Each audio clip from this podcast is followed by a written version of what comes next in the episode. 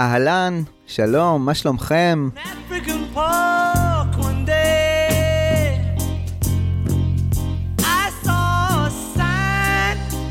אתם שוב כאן בפרק חדש בפודקאסט ביטלמניקס, אבל בעידן החדש, שאחרי סדרת 1969 של הביטלס.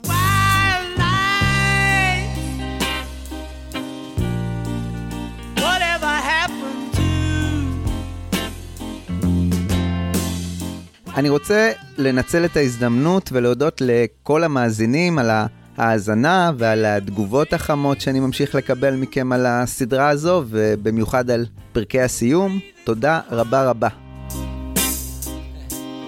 a lot of political nonsense in the air. היום אנחנו מביאים לכם פרק מיוחד מאוד, ואם אתם שואלים למה אני מדבר ברבים, אז עדיין לא איבדתי את זה.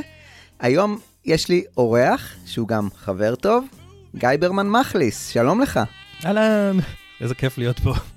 איזה מוזר. מה שלומך בימים הטרופים האלה? כמו כולם. אין לי מושג. לא, הכל, הכל כלום. הכל וכלום. מבידוד לבידוד? מבידוד לבידוד, לפאניקה, לאדישות. אז תראה, כשהתחלתי לחשוב על הפרק עבור וייד לייף, כי בכל זאת אה, חוגגים 50 שנה לאלבום הזה, ו- וזה אחד האלבומים האהובים עליי של אה, מקארטני, אה, בטח בעשירייה הראשונה. אה, נזכרתי שלא הרבה אנשים אוהבים את האלבום הזה. אה, אתה מכיר אנשים שאוהבים אותו? חוץ ממך וממני? האמת שכן, אני מכיר עוד אחד. אז יש שלושה שאוהבים אותו. באמת, כשניסיתי לחשוב על מישהו שאני מכיר, אז אה, נזכרתי שכן, יש מישהו שאני אה, מכיר שכן אוהב אותו, יש מישהו אחד צדיק בעולם, וזה גיא. אז הנה אתה כאן, וזה כיף גדול. אני, כיף, כיף גם לי מאוד מאוד. תשמע, אחד האתרים שבהכנה ככה לפרק אה, שקראתי, ברוב חוצפתם, אה, דירגו את האלבום הזה במקום האחרון ברשימה. יש, יש המון, אבל, ש, שבאמת לא מבינים מה, מה האלבום הזה רוצה מהם, וכשנדבר עליו, אז, אז אני חושב שאנחנו יכולים להבין למה. זאת אומרת, זה לא לגמרי מופרך שבן אדם יקשיב לאלבום ויגיד מה זה. אתה יודע שאני יכול לחשוב לפחות על אלבום אחד שיכול להיות במקום האחרון ברשימה של מקארטני. כן, אני, אני לא מדבר על הטעם הקלוקל שלך, אני מדבר... אה, אני מדבר... אחרון אני לא מבין איך זה מגיע. כי יש אה, למקארטני, ברוך השם, יש לו מספיק אלבומים פחות טובים. אבל אני כן יכול להבין למה אנשים לא אוהבים אותו. אה, בעיקר כנראה כי הם פשוט לא שרדו את, אה, את צד א' שלו. הם כאילו לא עברו אף פעם לצד ב'. אני חושב שזה אלבום באמת נפלא, שמבטא מאוד את תחילת הקריירה המוזיקלית העצמאית האמיתית של מקארטני. זאת אומרת שאם שני האלבומים, מקארטני ורם, היו אה, מין ניסוי כלים שלו, ואני קורא לזה לעשות קצת דווקא לביטלס, אה, אם, אם מדברים על מקארטני, ואם מדברים על רם, אז נראה לי שהוא ניסה להוכיח לעצמו שהוא יודע גם לעשות הפקה גדולה ללא הביטלס. אז באלבום הזה, בווילד לייף, נראה לי שהוא אה, סיים את שלב ההוכחות, והוא ככה יכול להשאיר את הכל מאחוריו ולהתחיל מחדש. האלבום הזה הוא מיוחד מאוד עבורי, כי זו תקופה שבה הוא מקים הרכב חדש, ובעצם זה אלבום הבכורה שלהם. והאווירה באלבום הזה, עבורי, אני חושב שזה אחד הדברים שאני אוהב באלבום, אה, בניגוד ל... נגיד לאלבום רם. זה אלבום מאוד טעון, נכון? לגמרי. אז יש פה. זה כאילו מין ההופכי לאלבום רם. אווירה מאוד כיפית, מאוד פסטורלית לפעמים, נעימה, אפילו סלחנית בשיר אחד. למרות שהעיסוק האובססיבי של אה, מקארטני אה, בביטלס ובלנון כנראה עדיין לא הסתיים, עדיין מקארטני מרשה לעצמו ככה להשתחרר מכל, ה, מכל הפאזה הזו של הביטלס, למרות שצריך לזכור שאלה הימים שאחרי התביעה הגדולה של אה, מקארטני את החברים שלו. אני חושב ששם גם נעוץ משהו, זאת אומרת, ב- באפריל 1971, בעצם אה, אלן קליין והביטלס, שאר חברי הביטלס, מודיעים לו שהם לא הולכים לערער על פסיקת בית משפט, ופול מקארטני הוא חופשי מהחוזה שלו, שבעצם כבל אותו ללהיות ביטל. ואני חושב ש, שמשהו בזה באמת אולי השאיר את הזעם, כי אין ספק שרם זה אלבום מאוד זועם. גם, כשהוא, גם כשיש אה, השתובבות ברם, יש, יש בה כעס. הוא כועס מאוד. ו, וזה באמת אפשר לו בעצם, אתה יודע, מין כזה, כאילו... להיות שלב יותר, רגוע יותר, להתמקד שוב בעצם במה שחשוב לו, שזה המוזיקה, אה, עד רמת המוזיקה המופשטת, כמו שנראה בהמשך אפילו לרגעים. אני, אני חושב שזה, שזה באמת חלק מאוד חשוב, זה שבעצם ה, ה, כל העניין עם הביטלס נגמר. אתה אומר שיש סיבה להרגשה הזו של הכיפיות וה, וה, והחופש באלבום. לדעתי כן. תראה, אני גם... אתה יודע, אבל מי שלא יודע, אני חושב ששלושת האלבומים הראשונים של מקארטני הם, הם באמת אה, יצירות מופת, ואני חושב ש... אה, הן מגיעות ממקום של כאב, אבל גם הן מראות שהוא היה טיפוס מאוד אה, נועז ומחפש, והוא יותר מרגיש כמו אומן אינדי כזה באלבומים האלה, מאשר כמו פול מקארטני מהביטלס. ו... ורם, כמו שאמרת, הוא מאוד מאוד מופק, והוא הרבה פעמים באמת מרגיש כאילו, אה, בואו תראו מי הגאון שעשה את, אה, את הסאונד של אייבי רוד. ופה, באלבום הזה, הוא כאילו... הוא, הוא, זה מרגיש שהוא הולך עוד קצת, הוא, הוא לא יכול לגמרי בלי הביטלס, אז הוא, הוא חוזר לעוד פרויקט טיפה אחורה, לגט בק, שדיברנו עליו כל כך הרבה בפרקים שעשינו, ש... כאילו, שם הלהקה הרי כבר מדברת על פירוק, ו- ואנחנו רואים שהפירוק שם הוא כבר בלתי נמנע, והפעם הוא כאילו רוצה לחזור ולעשות כמו שהוא רצה, חזרה למקורות, דבר, אבל כמו שצריך, לא, לא כמו מה שנכשל בפרויקט ההוא. זאת אומרת, להתחיל ממש ממש מחדש עם... עם, עם uh, באמת, עם, עם הרבה מאוד אה, אלתור והרבה מאוד uh, ללכת על, על מה שיש, ו- ולא יותר מדי להתחכם ולא יותר מדי לנסות. זה ממש, זה ממש מרגיש לי לפעמים שהוא כאן כזה כמו... אה, כמו פניקס כזה שנולד מה, מהעפר, ו- וכאילו נולד מחדש להיות פול מקארטני, האמיתי. אני לגמרי מסכים איתך, אני לגמרי מסכים איתך. אה, אמרת Get Back, והמילה Get Back, צירוף המילים גטבק, כל הזמן הדהד לי בראש כשהתכוננתי לפרק הזה, כי בעצם פול מקארטני מיישם פה את, אה, את ה-foundations של פרויקט Get Back. זה להקה קטנה, זה אלבום אה, שגם פה הוא ניסה לעשות אלבום ללא אוברדאבים, או כמה שפחות אוברדאבים, שמוקלט מהר, מהר, מהר מאוד. אמ, שירים שחלקם הם שירים לא גמורים, הם סתם חתיכות ג'מים שהוקלטו ונתפרו לתוך האלבום. אלבום מאוד קצר גם, צריך לומר. אה, יש בו אה, שמונה נכון, קטעים. אבל הוא, אבל הוא לא קצר, הוא 40 דקות. זאת אומרת, הוא... כן, אבל נכון. אבל אתה רואה פה את, ה, אתה רואה בו את, אה, את הבעיה שדיברו עליה, או לפחות בסרט של פיטר ג'קסון ניסו להדגיש אותה, את המחסור בשירים. אתה רואה שיש פה איזושהי בעיה, זאת אומרת... אני, דף, אני לא חושב שכאן זה נכון. כי, כי תחשוב, יש לו שירים... שנשארו מרם, מרם, כן. שנשארו מרם, כן. אני רוצה, חושב שהוא רוצה להתנתק מהם פשוט. הוא רוצה, אני מתחיל מחדש. ברד רוז יש לפחות שניים או שלושה שירים שהגיעו מרם, כן. One, two, three,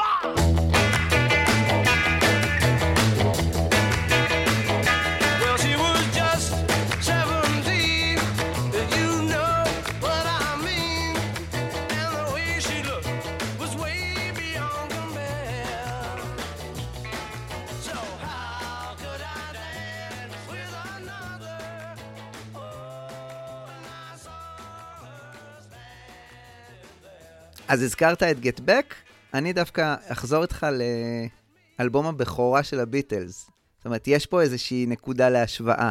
אלבום הבכורה של הביטלס, אלבום הבכורה של ווינגס, ובאלבום הבכורה אה, של הביטלס, מעניין להסתכל איפה היה מקארטני בשני, ה, אה, בשני התקופות האלה. באלבום הבכורה של הביטלס זה מקארטני הצעיר, שקיבל עליו לא מזמן את אה, תפקיד הבאס, והוא והלהקה שלו מתים, שיהיה להם כבר אלבום בכורה, או אה, איך שהם קוראים לזה, החתיכת פלסטיק הזו. אה, והם אה, בוגרי ההופעות בהמבורג, והביטלמניה מתחילה להרים את הראש. אבל זהו, הם, הם, כבר, הם כבר כמה שנים בשטח. נכון. זאת אומרת, זה אלבום בכורה, אבל, אבל הם עובדים קשה כבר כמה שנים. נכון. איפה נמצא מקארטני ב... בכל הקלחת הזו? מקארטני הוא בחור צעיר אז, שמאוד מאוד מאוד רוצה, איגר להצליח, אה, ומקארטני באלבום הבכורה של ווינגס, אה, למרות הניסיון ולמרות uh, שיש לו ברזומה את הביטלס, אני חושב שהוא מגיע באופן מפתיע בעמדה נחותה לאלבום הזה. זאת אומרת, לא בעמדה נחותה מוזיקלית. אמרנו, יש לו המון ניסיון מוזיקלי, אבל הזכרתי קודם שבתחילת השנה הוא טבע את החברים שלו לביטלס, ואומנם אמרת שזו תקופה של uh, סולחות ותקופה של uh, דברים... Uh, נפטרים, אבל מן הסתם היחסים לא ממש טובים בינו לבין uh, חברי הלהקה. וראינו שמי שהאזין לפרק על 1970, הבין שהתקשורת מתגה אותו כמפרק הביטלס, לכן גם הקהל חושב ככה. וצריך להגיד עוד משהו, האלבומים שלו, מקארטני ורם, לא זוכים להצלחה כמו אלה של אה, לנון ואריסון. גם זוכרים לביקורות מאוד uh, שליליות. לפעמים אפילו ביקורות של בוז. מה זה? מה קרה למקארטני? זה מקארטני מהביטלס? זה מקארטני של אייבי רוד? להרים הרכב מחדש ולבנות את עצמך מחדש ולהקליט אלבום בכורה להרכב הזה, מעמדה כזו, אה, זה נראה לי מאוד קשה. אני דווקא, אני מודה שאני רואה את זה קצת אחרת. אני, לדעתי הוא הגיע בצורה הכי טובה שמקארטני יכל לחלום להגיע. כי מקארטני של שנת 62, 63, מקליט אה, אלבום בכורה עם הביטלס, הוא בצילו של אה, ג'ון לנון. ג'ון לנון הוא מנהיג הלהקה. ויש את כל העניין של כמה הם עבדו קשה על מנת שסוף סוף מישהו יוציא להם אלבום. במידה מסוימת, הערה קטנה, הוא עדיין בצילו. הוא עדיין בצל קריירת הסולו ה... הוא, הוא כל החיים יהיה בצילו. כן, אבל הוא עדיין בצל קריירת הסולו המתעתעת של לנון. אה, צריך לזכור שגם באלבום מקארטני, כשהוא הקליט מה... את האלבום שלו בבית, פתאום הוא רואה שלנון אה, מוציא סינגל לא אוונגרדי כל כך, ופופי. במידה מסוימת, כנראה זה שולח אותו ללכת ולהקליט אה, כמה שירים שהם לא אה, אינדי ולא מוקלטים בבית. וגם כאן, הוא, הוא עדיין בצל. אה, לנון עובד בתקופה הזאת על Imagine, נכון? כן. והוא לא יודע מאיפה זה יבוא לו. לא, Imagine יוצא... Imagine יוצא... יצא בספטמבר 71, אם אני לא טועה. ו... נכון, וזה בנובמבר? זה בדצמבר 90, 71. בדצמבר. והוא לא יודע, לא יודע מה קורה, ו, וזו תקופה כזו של אה, לנון כל הזמן מתקיף אותו ב, בעיתונות, שולח מכתבים, אה, מכתבי נאצה כאלה. זה נכון, אבל מצד שני הוא בא והוא אומר, אני לא בא לי להיות לבד, אני רגיל להיות בלהקה מהשנייה שנולדתי. נולדתי מוזיקלית. אז אני רוצה להקים להקה. עכשיו, אני פול מקארטני, אז אני יכול להגיד, אני מקים להקה. אני יכול להגיד לאנשים, בואו תהיו אצלי בלהקה, אני יכול להתנהג כאילו אני לא הדיקטטור והלהקה היא להקה שוות זכויות, ולהיות הדיקטטור. כי הרי בתכלס, הרי מה הפריע לנגנים שניגנו איתו ברם, סיפרו שהוא היה אומר להם בדיוק מה לנגן, כל תו, כי, כי כל המוזיקה אצלו בראש. הוא עושה אותו דבר גם, ב, גם בווינגס. בעצם זה עלק, אה, זה להיות בלי להרגיש עם. אה, הפוך, להיות עם, להרגיש בלי. כאילו, אנחנו עכשיו להקה חדשה. אתם לא להקה חדשה, כי כשהקמתם את הביטלס, אף אחד לא ידע מי אתם. עכשיו אתם פול מקארטני וחברים. אתם כאילו... כאילו, אבל מבחינתו זה סבבה, הוא יכול להרשות לעצמו לעשות את זה. הרי אם אתה היית רוצה עכשיו להקים להקה, מי היה מוציא אלבום שלך? מהבחינה הזאת הוא במקום מצוין. לא, זה ברור, אבל כמו שאמרתי קודם, הוא מתחיל מעמדת ניחות. הוא מתחיל מעמדת הביטל הפחות, אה, לא יודע אם להגיד מועדף, אבל הביטל ה... הביטל שפירק את הביטל, זה, זה, זה, זה שם אותו איפשהו אה, בעמדה פחות טובה. אם יש משהו שאני חושב על פול מקארטני באלבומים הראשונים שלו, זה שהוא באמת עשה מה שמתחשק לו, ולא הקשיב לביקורת. הוא אולי נעלב, הוא נפגע, אבל הוא באמת עשה מה שמתחשק לו, ואני ממש חושב את זה גם על האלבום הזה.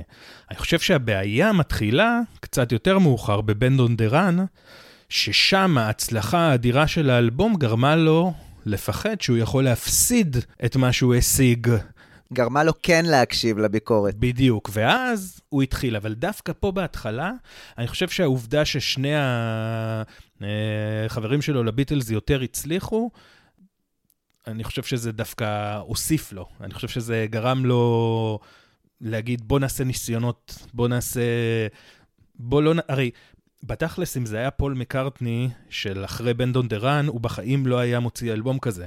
טוב, אבל תראה, אחד הדברים שאני מאוד אוהב באלבום הזה, אמרתי את זה גם קודם, זה כמובן גם התחושה הזו שמשהו חדש נולד, ולהקה חדשה והרכב חדש אה, נולד, אבל יש פה גם אמירה, יש פה אמירה אה, מוזיקלית, שלא כל דבר צריך להיות כבד ומשמעותי, כמו למשל ברם. כי ברם נגיד, אה, אתה יודע, כל אה, חלקיק משפט שנאמר שם פורש כמשהו שמכוון לביטלס ולג'ון, ולרוב זה גם היה נכון. אבל זה גם בסאונד היה, זה גם בצלילים, נכון. בנגינה, הרי כאילו, באמת היה שם עבודה מטריפה על כל צליל, אין באפקטים ואין ב, ב, כאילו, בהכל. בדיוק מה שאני אה, אומר. באלבום הזה התחושה היא שלא צריך שכל אלבום יהיה מופק לעילה ולעילה.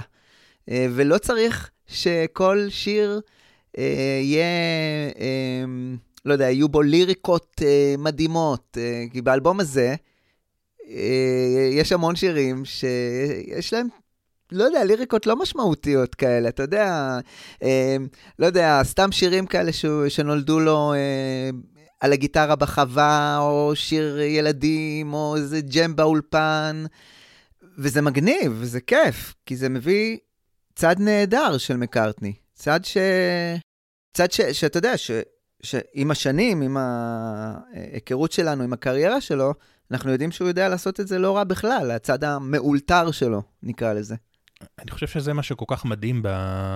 ביוצר המדהים הזה, שממש אחד ליד השני יכולים אה, לשבת אה, Ram ו-Wild Life ולהתקיים באופן כל כך מושלם, כי באמת שניהם כל כך זורמים וכל כך... אה, משלימים. וזה מדהים שזה בעצם, לא רק שזה אותו אומן, אלא שזה אלבומים שנעשו אה, ממש ביחד, כאילו טיפה אחד אחרי השני.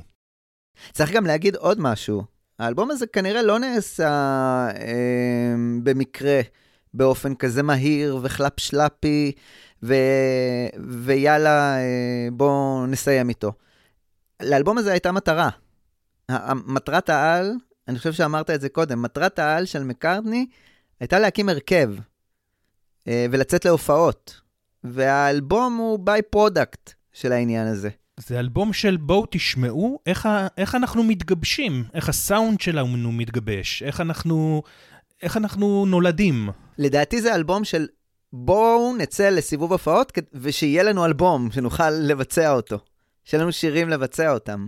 תראה, הוא, הוא, הוא סיפר שכשהוא הקליט את Ram, אז אה, בוב דילן uh, קפץ לבקר, והם כאילו דיברו uh, על המוזיקה ו... ועל האלבום שדילן בדיוק הוציא, ו... וזה כאילו morning. קסם לו, כן, וזה קסם לו ש... שהוא יכול להיכנס, להקליט ולצאת תוך כמה ימים. כן, דילן היה ידוע ב... בעבודה המהירה שלו, נקרא לזה. ו- ו- וזה בעצם מסתדר לו עם, עם החזרה הזאת לשורשיות, עם ה... בואו ניכנס, ננגן, נקליט את זה, וגמרנו עניין. עם הגטבקיות של העניין, נכון. כן. גם כשהם יתחילו להופיע, הם בעצם, הוא יעשה את מה שהוא הציע לביטלס בגטבק. ללכת להופיע במקומות קטנים, ולהתחיל ככה מההתחלה. אז אולי פיטר ג'קסון צריך לעשות סדרה על זה. יכול להיות. יש גם הרבה חומרים, אני חושב, מצולמים מהתקופה הזו. מההופעות יש. מההופעות, יש צילומים אה, ביתיים מהחווה מאותה תקופה. אה. אבל זה מדהים שגלי ההדף של הפרויקט הזה אה, המשיכו גם מעבר לפירוק, ואתה יודע שפרויקט שהתחיל בינואר 69 היה כל כך גורלי ב- בסיפור של מקארטני. אגב, זה מוזר שמקארטני שכל כך דחף להופעות, עכשיו שאני חושב על זה, אה, דחף את הביטלס להופיע, בעצם חזר לבמה אחרון.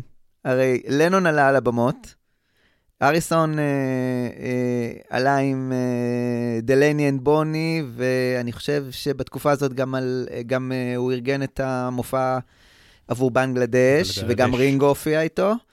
אה, זה מוזר.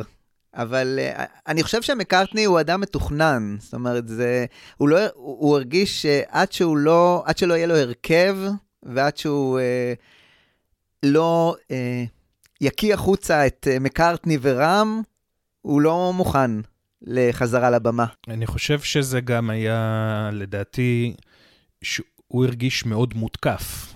והוא, מבחינתו, עד שהוא לא נפטר מהביטלס, הוא לא הרגיש שהוא יכול לעשות את זה.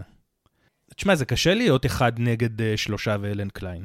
אני חושב שאחד מול אלן קליין זה קשה. נדבר קצת על העטיפה של האלבום? אה, כן? אני מאוד מאוד מאוד מאוד מאוד אוהב אותה,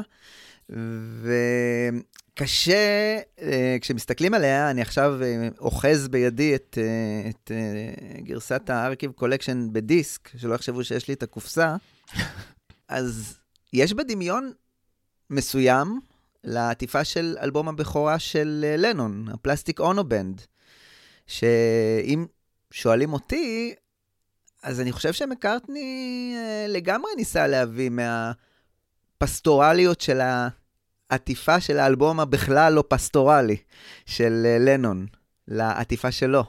זה נכון, זה גם עלה לי, אבל מצד שני, uh, יש משהו, הזוגיות הזאת אצל לנון, שהיא כאילו מחזיק, מחזיקה, מחזיקה אותו, יוקו, יש בה משהו מאוד אינטימי ו... זה יפה שם, כי היא תופסת אותו באלבום שלו, והוא תופס אותה באלבום שלה. כאילו, כל אחד מהם בטיפול באלבום שלו. ויש משהו מאוד כאילו אינטימי ומאוד uh, יפה בזה.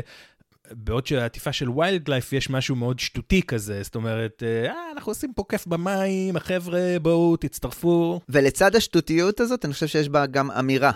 ואם מסתכלים על התמונה, אז באמת רואים את, את החברים, כמו שאמרת, באיזה נחל כזה, ואת מקארטני עומד במרכז עם גיטרה אקוסטית, לא עם גיטרה בס. ואני חושב שיש פה איזושהי אמירה, אה, מין אה, ניסיון לצאת מהמיתוג הזה של הבסיסט בלהקה. אה, אני לא רק הבסיסט, אני גם גיטריסט. ואגב, זה מוטיב שיחזור על עצמו באלבום הזה. או שמה שהוא רוצה להגיד זה, אתם רואים את השלושה האלה? תעזבו אותם, אני מנגן פה על הכל. ואם אני לא מנגן על הכל, אני אחראי על הכל. It goes without saying, נראה לי. אמ, אז דיברתי אה, על האלבום רם, ואני אזכיר למי שהאזין לפרק על האלבום רם, שההקלטות שלו התחלקו לשלושה פאזות. הייתה פאזה ראשונה בסוף 1970 בניו יורק, הייתה פאזה שנייה, שהמקארטנים חזרו לניו יורק, לאולפנים של פיל רמון, גם בניו יורק, והייתה פאזה שלישית ואחרונה, שקרתה באולפני סאונד רקורדרס בלוס אנג'לס, באזור אה, מרץ 1971. ומי שלא האזין עדיין לפרק על רם, מוזמן לעשות את זה. ולמה סיפרתי את כל הפאזות האלה? כי כבר בפאזה השלישית עלה שיר שאני אוהב לקרוא לו החוט המקשר בין שני האלבומים. השיר הזה נקרא Dear Friend, והוא עלה באופן מיסטי, קצת אחרי העבודה על דיר בוי, שהוקלט באופן מופתי, עם ההרמוניות המטריפות ועם לינדה. ואנחנו נחזור, אנחנו נדבר על דיר בוי, כנראה בהרחבה, אבל uh, בגלל שאני רואה, רואה בו החוט המקשר, שבהקלטה הסופית יקבל נופח ממש הרבה יותר דרמטי ומדהים. Uh, אבל רציתי שככה נתחיל את, ה, את המסע שלנו עם השירים של וייד לייף, עם הקלטה ביתית של מקארטני על הפסנתר. Uh, יש הרבה הקלטות כאלה uh, מהתקופה הזאת, עם קולות הילדים ברקע, ממש רגע לפני התחלת ההקלטות לאלבום וייד לייף.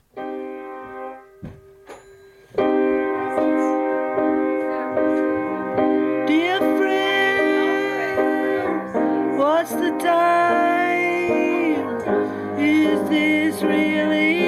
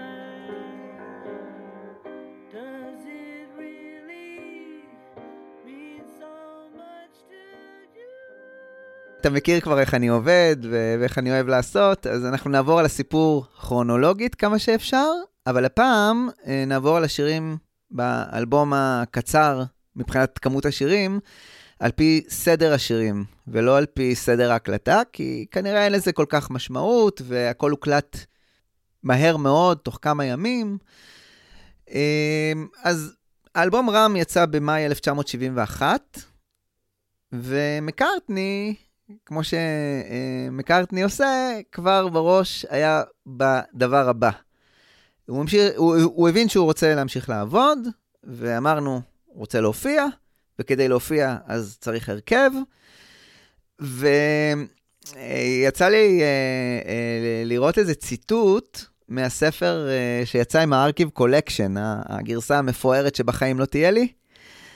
של Wild Life, אז מסתבר שמקארטני ישב איזה כמה שעות אה, עם, ה, אה, עם עיתונאי הרוק המאוד מאוד ותיק, אה, דיוויד פריק, אה, שסיקר המון המון המון אלבומים, אני חושב שהוא עבד ברולינג סטון לאיזושהי תקופה, והוא ישב עם מקארטני וכתב ה, כמה מאמרים לספר הזה, ומקארטני נתן לו משפט יפה, שיש בו את האסנס להכל, אתה גם הזכרת את זה קודם. אז מקארטני אמר לו, מאז שהיינו ילדים, זה היה כל החלום. והנה בא ג'ון ומודיע שהחלום נגמר. אוקיי, אז מה אתה עושה כשאתה מתעורר בבוקר? וזה משפט מדהים, כי הוא כאילו מכיל בו את כל התורה כולה של מקארטני. כאילו, אני קם בבוקר, אני רוצה אה, להופיע, להקליט, אה, להקים להקות. אז באמת הדבר המתבקש עבורו, בסיום של העבודה על האלבום רם, היה להציע למי שניגן איתו באלבום הזה, אה, שאלה היו דני אה, סייוול, שהיה מתופף, ויו מקרקן, הגיטריסט, להצטרף ולהקים איתו הרכב. אז פול מזמין אותם לסקוטלנד, כמובן שהוא לא אומר להם שמה שהוא מתכנן זה שהם יצטרפו ללהקה. הם חושבים שהוא מזמין אותם לחופשה עם הנשים שלהם, לאחר היום הראשון, אה, לינדה לוקחת אותם לצד ומסבירה להם שמצופה שהאנשים שלהם יישארו לנוח בחדרים ביום למחרת, והם יתפנו לנגן. אה, ואיפה הם מנגנים? הם מנגנים באולפני Rude, Rude Studios. פול מסב את אחת הבקתות לאולפן כזה פרימיטיבי, שבעצם כל שנות ה-70 אה, הוא הקליט שם המון דמואים והקלטות, ויש גם אה, בוטלגים מאוד נחמדים של ה-Rude Studios אה, Sessions. הם גם שינו את השם מתישהו, אה, הוא קרא להם Spirit of Ranachan. הם גם הפכו לפחות, אה, ככל שהזמן עבר, אז הם פחות פרימיטיביים ויותר... הם הפכו מאולפנים שיש בהם קונסולה קטנה של ארבעה ערוצים, שכנראה הוא הביא אותה מה, מהבית, מימי הקלטות של אה, מקארטני, הוא הביא אותה ל... אתה יודע מה זה מהבית, הוא סחב אותה מהבית באבי רוד. לא, אבל זה נכון, זה נכון, זה, זה קונסולה שהגיעה מאולפני EMI, אני לא יודע באיזו דרך היא הגיעה. פתאום היא דפקה לו בדלת, אמרה שלום, אפשר להיכנס, מה הוא יעשה? ישאיר אותה בחוץ? היא דפקה בדלת, ומאחוריה היה ג'ורג' מרטין, במקרה. אה, אבל כן, נכון, אז הוא הקים את האולפנים האלה, וזה אולפנים שבאמת ליוו אותו עד סוף שנות ה-70. אני חושב שהדברים הכי חשובים שהוקלטו שם זה, אה, אני חושב, ב-Back to the Egg, בין היתר הוקלט שם. אה, דמואים שהוא עשה לקראת סוף אה, ימי ה... סוף, סוף חיי ווינגס, שבסוף מצאו את עצמם, שירים שמצאו את עצמם ב-Tug of War ו-Pipes of Peace.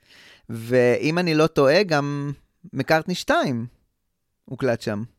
או לפחות חלקו. תשמע, הוא, מאוד אהב את כל הקטע של ה... לנגן שם בחווה. ולינדה גם תיארה את זה ש... שזה כבר לא אה, פול מקארטני של, אה, של הביטלס, זה חווה עם מנגן. הם גם עשו את החזרות בחוץ, הם מספרים שהם עושים את החזרות, תכף נדבר, לא דיברנו מי עוד מתווסף, אבל הם, הם סיפרו שהם בעצם ניגנו, הם עמדו על, על, על הגבעה בחוץ ו, וניגנו. נראה לי חוויה מאוד uh, מעניינת. אז בעצם, אז לינדה מציעה להם, והם מגיעים, הם מגיעים כאילו למחרת לנגן. נכון. ומה קורה? סייוול אומר כן. סאבול אומר כן, הם מציעים להם לא רק לנגן, הם מציעים להם להצטר- להצטרף להרכב. כן, כן, להצטרפות. ויו מקרקן, הגיטריסט, מה שאני קראתי זה שהיו לו שתי סיבות טובות. אה, א', הוא היה אה, בזוגיות אה, פרק ב', נקרא לזה. היו לו בארצות הברית את אשתו הראשונה ושני ילדים, אז קצת קשה לו לעבור לבריטניה. אני חושב שגם, תשמע, לא אומרים לך שאתה הולך להיות בלהקה. פתאום אתה מגיע, אומרים, הנה, אתה בלהקה, תשת... שב, ת, תתחיל לעבוד. זה קצת, אה, זה מאוד פול מקארטני, אבל זה קצת, אה, אתה יודע, אנשים חיים בצורה קצת שונה ממך. אני חושב שבמידה מסוימת אה, מקארטני חשב שכל מי שהוא יציע לו להצטרף ללהקה ייפול שבי וייפול קסם לרגליו. להקה עם פול מקארטני, אני חייב להיות בלהקה עם פול מקארטני. וזה לא ממש קורה, גם ברם היו עזיבות. אבל תשמע, אני חושב שגם, צריך לזכור, גם באמת רציתי להגיד על רם, אנשים לא כל כך נהנו לנגן איתו בגלל השתלטנות הזאת שלו.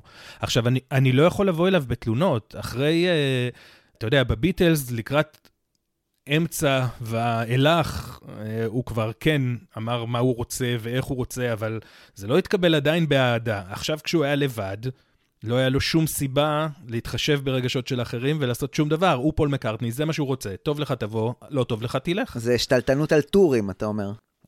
לגמרי. עכשיו, בתקופה הזאת, פף, מה, אין שום דבר שיעצור אותו. אז אנשים בטח סקרנים לשמוע את הסיבה השנייה של יו מקרקן. אז uh, הסיבה השנייה זה פשוט חשב שהוא יוכל לקבל הרבה יותר כסף כנגן אולפן שכיר, ולא כחבר בהרכב קבוע. צריך גם לזכור שאנחנו בשלב הזה, פול מקארטני, הכספים שלו עדיין מוקפאים, נכון. אה, ו... ובעצם הם קיבלו כסף אה, מאוד אה, זעום, החברים, כי לא היה עוד עבודה, לא היה עוד כלום. אז, אז באמת מבחינת תשלום, לא היה כאן יותר מדי. כן. אה, אם אתה באמת רוצה לדעת, אז כשההרכב כבר יקום סופית והחברים יצטרפו, אה, הם יקבלו 70 פאונד לשבוע. שאני לא יודע אם זה הרבה או מעט לתקופה ההיא, אבל נשמע לי כמו מעט. לא, הם גם אמרו שזה מעט. אבל, אבל כולם ידעו כאילו ש, שזה המצב כרגע של פול, וש, והניחו שבהמשך זה, זה יסתדר. הבחור תפרן, אין מה לעשות. זה מצחיק, אבל באמת לא היה לו כסף. כאילו, כל הכספים של הביטלס הוקפאו, זאת הסיבה שהוא מקליט, כ... שהשירים נכתבים כפול ולינדה מקארטני, גם באלבום הקודם ברם וגם באלבום הזה. הם הוקפאו בעצם עד אה, 73? כן, שאז הוא סיכם על האנד... עד, ש...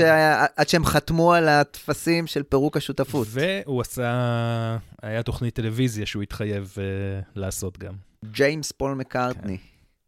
אז דניס אייוול אומר כן, מקרקן אומר לא, ומה מקארטני עושה? מקארטני ממשיך לדבר הבא, כרגיל. יומיים עבודה ביוני 1971 על האלבום ת'רלינגטון. והנה עוד שני חוטים מקשרים אה, לאלבום ויילד לייף. הטכנאי טוני קלארק, שעובד איתו על הפרויקט הזה, על ת'רלינגטון, והמתזמר והמעבד אה, ריצ'רד יוסון, שיעבוד על התזמור הדרמטי והיפה של דיר פרנד. שזה משהו שאני לא מצליח להבין. אתה כמעט שברת את הכלים על הסיפור של התזמור של The Long and Winding Road. שריצ'רד יוסון עשה. אז אתה לוקח את אותו מעבד ונותן בידיו אה, חופש פעולה מוחלט. כשאתה מגיע לדיר פרנד, מקארטני לא התלונן לפי דעתי על היכולות התזמור של ריצ'רד יוסון, אלא על יכולות ההפקה של פיל ספקטור. ועדיין, הוא אמר שזה תזמור גולש, והיה לו הרבה על העיבוד עצמו, הרבה מה להגיד. אז לקחת, כאילו, באמת, לשיר שהוא שיר כל כך עדין, ו... ו... זה קטע שהוא באמת מוזר, אני...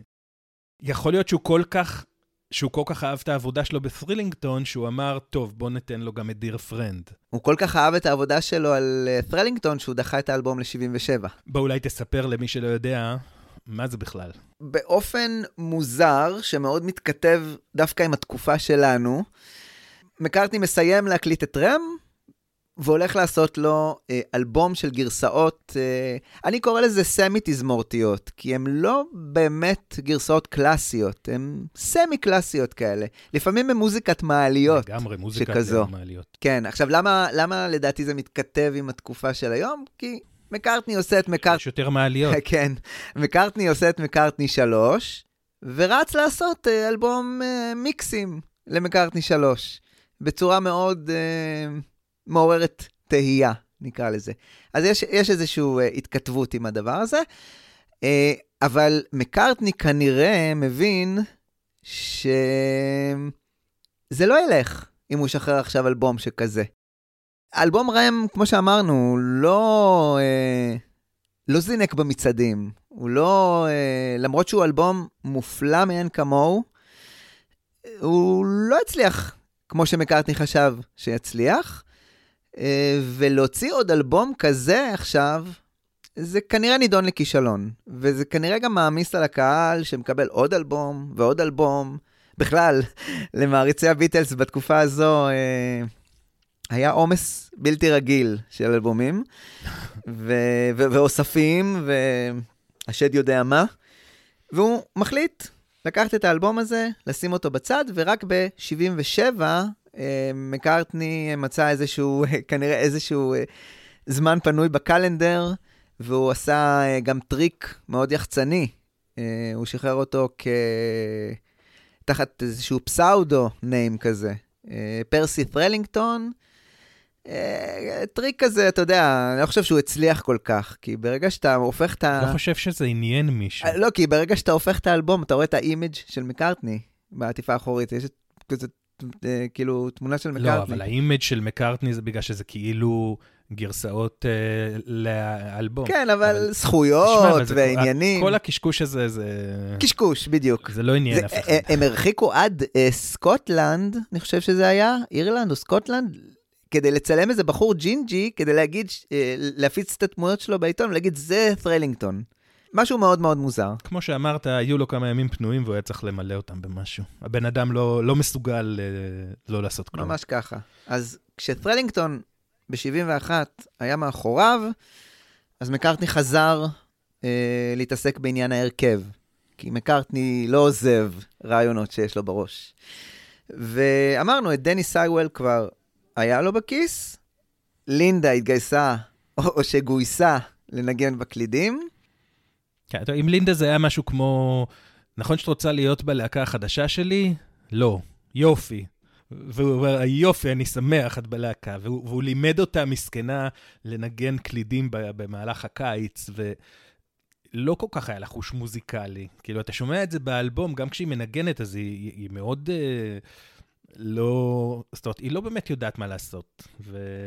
גם, ב, גם כמבצעת, כמבצעת ווקאלית, היא לא, אה, אתה יודע, היא לא... אני מת עליה כמבצעת ווקאלית. אני אומר, כמבצעת ווקאלית, היא לא אה, מבצעת הכי טובה, אם אתה לוקח ומפריד ושומע אותה בנפרד, אבל לגמרי. מקארטני הצליח אה, לקחת ולעשות עם החוסר ווקאליות הזאת שלה, או החוסר אה, מוזיקליות הזו שלה, לעשות עם זה משהו יפה, וזה שאפו לשניהם. יש משהו מאוד גס בקול שלה, והשילוב ביניהם זה אחד הדברים הכי מדהימים ברם. זה מופיע גם באלבום הזה, אבל רם זה אלבום שהשילוב הקולות שלהם הוא פשוט יוצא מן הכלל בעיניי. אז יש לנו את uh, דני סייוול, יש לנו את uh, לינדה. דני ליין היה בעצם הרכש הנוסף שמקארטני גייס לשורותיו. צריך להגיד מי זה דני ליין. Uh, דני ליין היה uh, מוכר בעיקר מההרכב המוקדם של המודי בלוז. הוא אפילו הוביל, uh, בימים המוקדמים של המודי בלוז, את הלהקה, הוביל ווקאלית, את הלהיט, אני חושב, הכי גדול שלהם, Go Now. הלהיט הראשון שלהם, זה בטוח.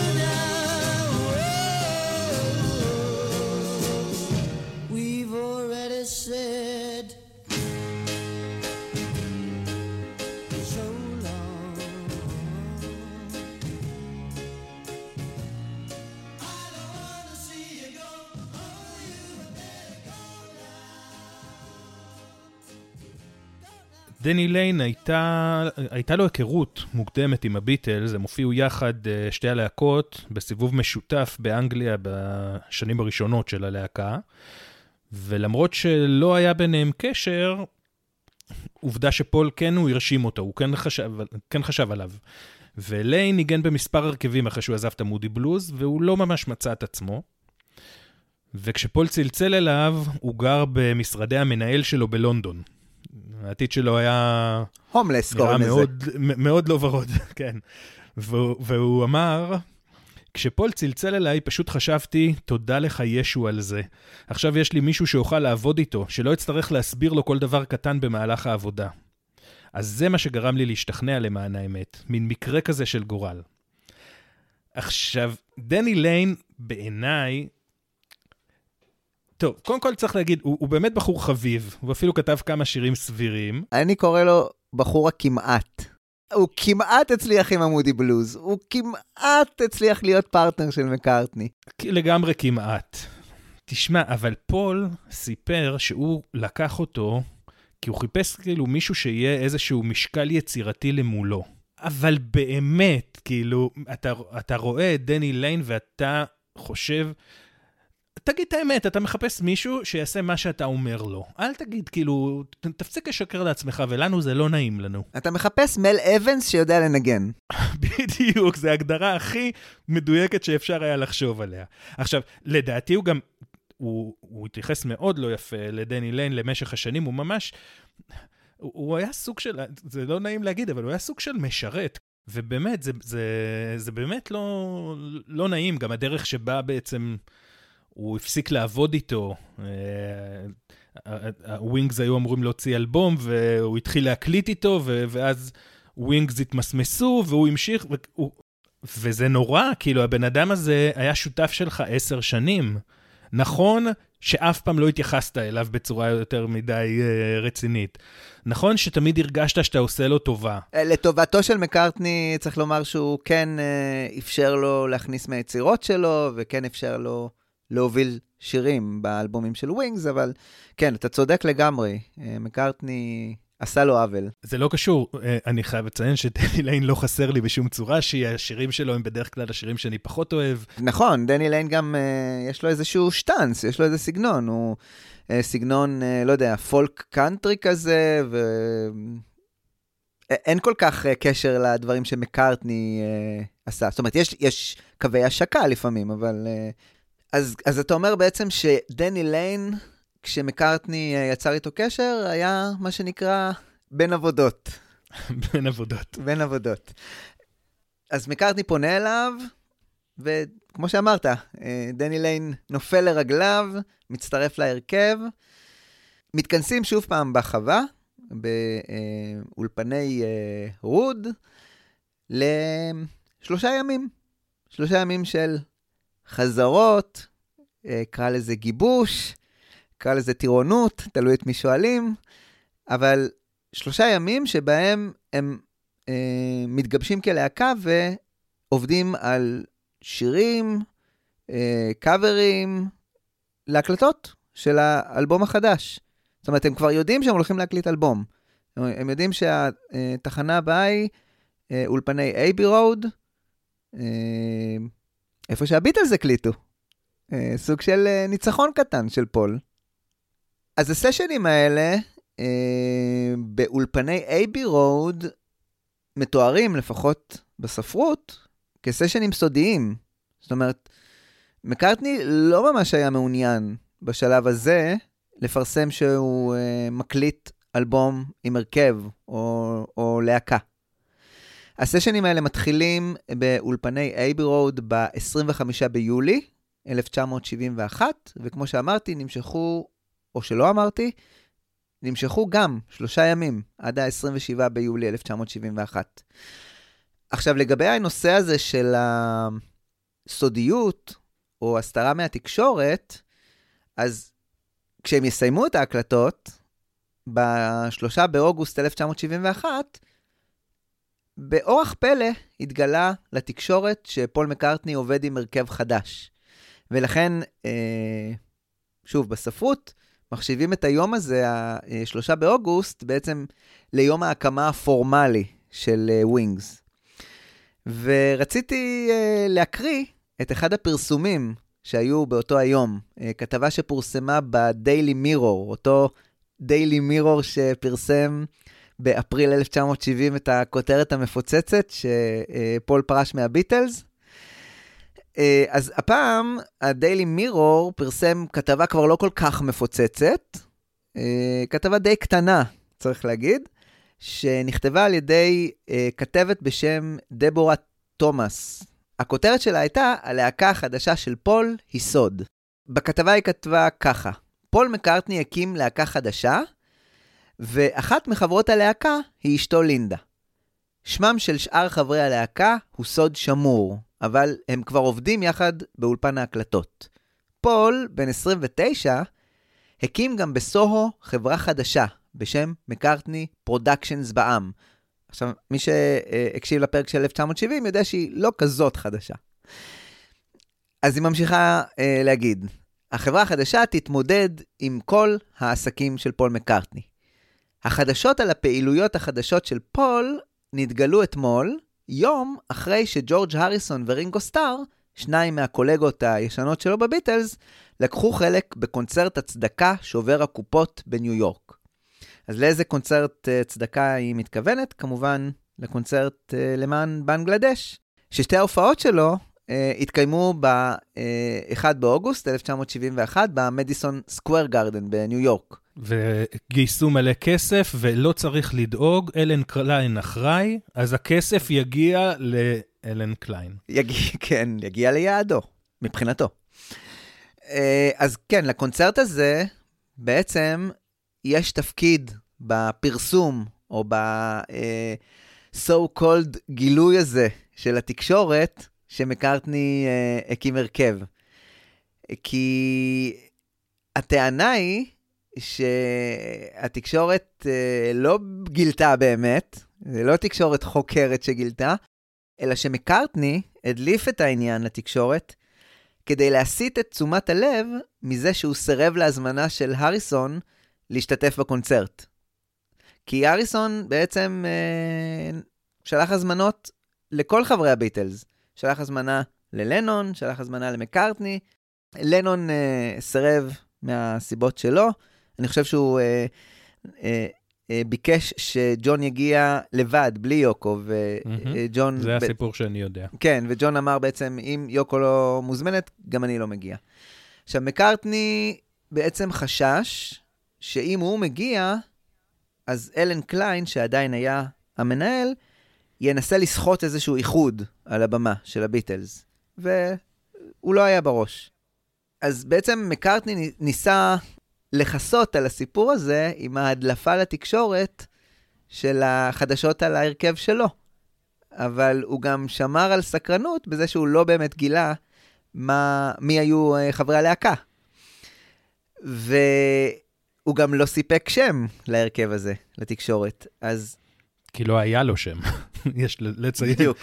אז מגזין ה-NME ניסה את אה, מזלו, ושיער שיקראו להרכב החדש של מקארטני, מקארטני's בלוז בנד, להקת הבלוז של מקארטני. כי אתה יודע, באותם ימים לכל אחד היה איזה הרכב בלוז. אז נשמע הגיוני. אה, ואנחנו נראה בסוף הפרק אה, איך מקארטני הגיע לשם הסופי של הלהקה, ונבין שהיו לו שמות הרבה הרבה יותר גרועים מהשם הסופי. Wings זה שם נחמד דווקא, אני מחבב אותו. אני גם מחבב. בסשנים אה, הקצרים האלה באולפן, בסוף יולי, בעצם הם הקליטו אה, גרסאות אה, מאוד בסיסיות של השירים. זאת אומרת, הם הקליטו את כל השירים בשלושת הימים האלה, ואחר כך הם עשו אה, בסשנים מאוחרים יותר אה, קצת אוברדאבים. אה, על הסשנים האלה היה מופקד הטכנאי טוני קלארק, לא באמת היה מפיק לאלבום הזה, זאת אומרת, פול מקארטני נרשם כמפיק, והעוזר של טוני קלארק היה אלן פרסונס, שאנחנו מכירים מההופעה על הגג ומההקלטות של האלבום Abbey Road. בתקופה הזו, אלן פרסונס עושה את הקפיצה, עושה את הצעד הגדול, והוא הופך להיות מעוזר טכנאי לטכנאי אולפן בפני עצמו. וכמו שסיפרת קודם על התפקיד של דני ליין, אז אלן פרסונס בעצם מספר בסשנים האלה, אה, באולפני Abbey Road, שבאמת מקארטני אה, די פיקד על דני ליין. לא, לא ממש היה לו חופש מוזיקלי, חופש מוזיקלי, אלא הוא ממש אמר לו, אתה תנגן ככה וככה. אה, אלן פרסונס אפילו אמר שהוא אמר לו, אתה תנגן את התווים האלה והאלה. הוא מתאר את זה ממש, הוא אומר, הוא היה כמו בובה על חוט.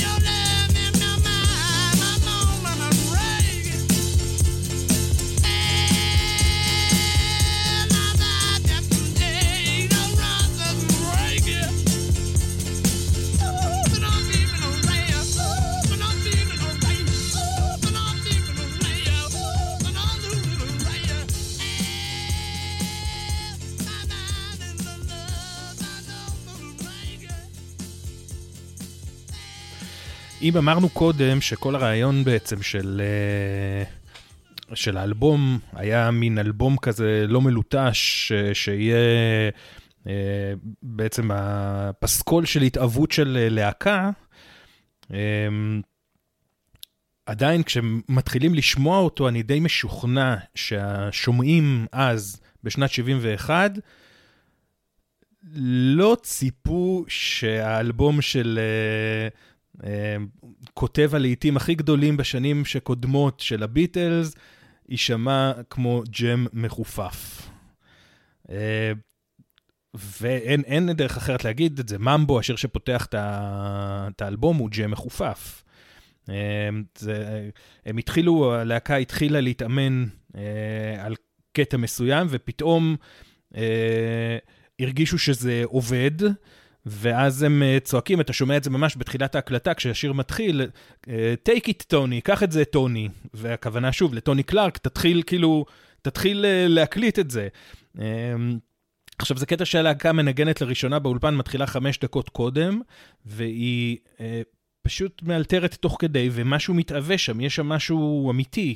אה, מקארטני ממציא כל מיני מילים, אה, חצי בג'יבריש, חצי סתם, והוא באמת, יש שם, יש שם פתאום איזה משהו ש, שנולד, וטוני קלארק סיפר, הם התאמנו על הקטע הזה, ויכולת להרגיש שמשהו מתחיל להתרחש.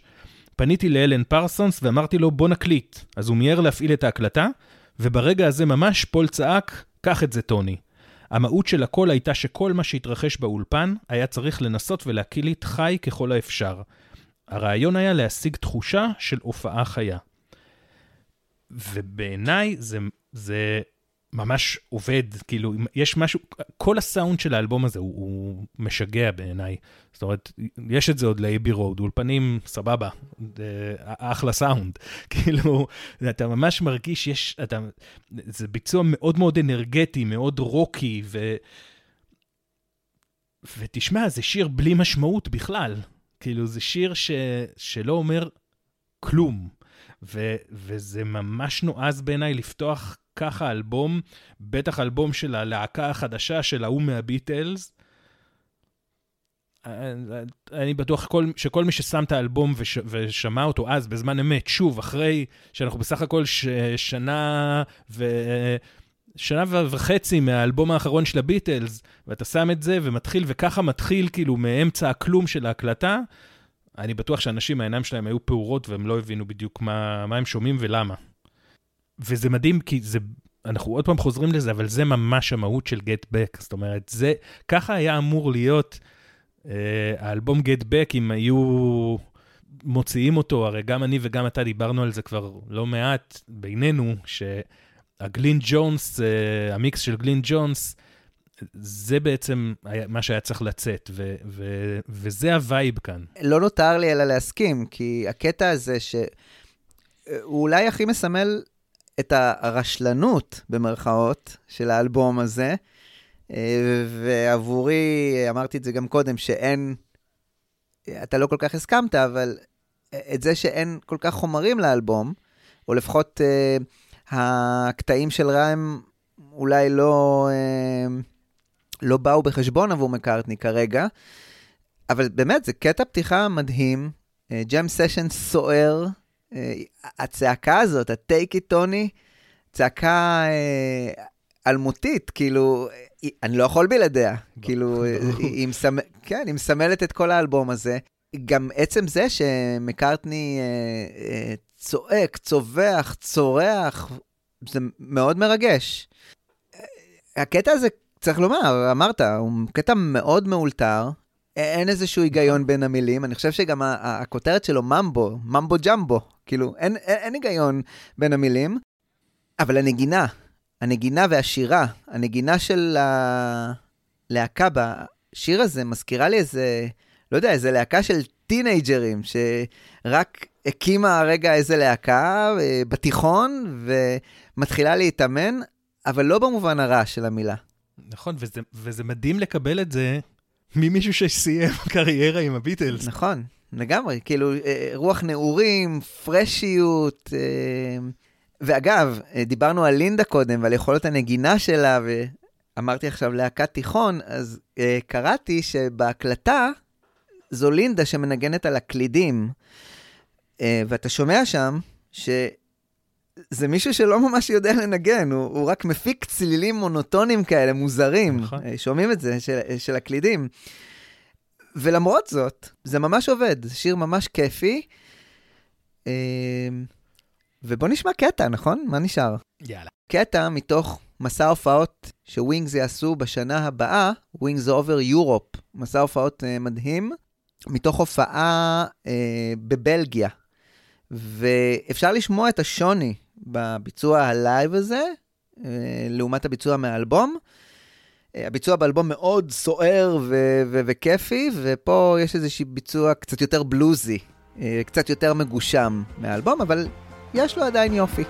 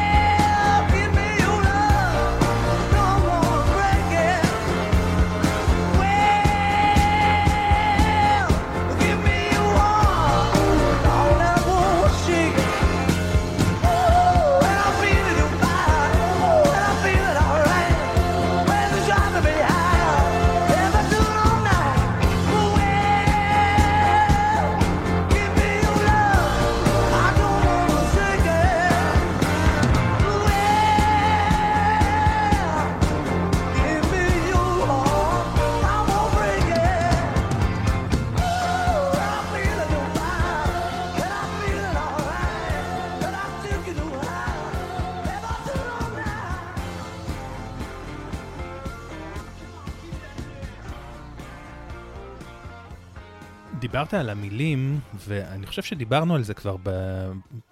בפרקים הרבה יותר מוקדמים, שאצל מקארטני הרבה פעמים המילים אה, נטולות משמעות, כי זה לא התפקיד שלהם מבחינתו בשיר הספציפי הזה, לתת משמעות, אלא להיות עוד כלי נגינה. זאת אומרת, מבחינתו הרבה פעמים, אה, יש שירים ש... שהמילים צריכות לעמוד בפני עצמן, ויש פעמים שהמילים הם, בס- הם פשוט עוד, אה, עוד כלי שהוא מנגן עליו. ובשיר הזה זה לחלוטין עוד כלי שהוא מנגן, כי הביצוע הקולי שלו הוא נפלא בשיר הזה. לגמרי. דיברנו קודם על העטיפה ועל זה שרואים אותו מגיטרה אקוסטית, אה, שהיא האנטי-תזה לבאס, לתפקיד, לתפקיד הבסיסט. אז מקארטני מאוד רצה לנגן בגיטרה מובילה בסשנים האלה, והוא מנגן בגיטרה מובילה בסשנים האלה, ב jam session הזה. זאת אומרת, זה, זה משהו שהיה לו מאוד חשוב. את הבאס הוא הוסיף בשלב האוברדאבים. אפילו את זה הוא לקח מדני ליין. אה, למרות שכן, למרות שאני, אה, כאילו, ממה שקראתי, פה ושם, הוא הרשה לו לגעת בבאס. פה ושם.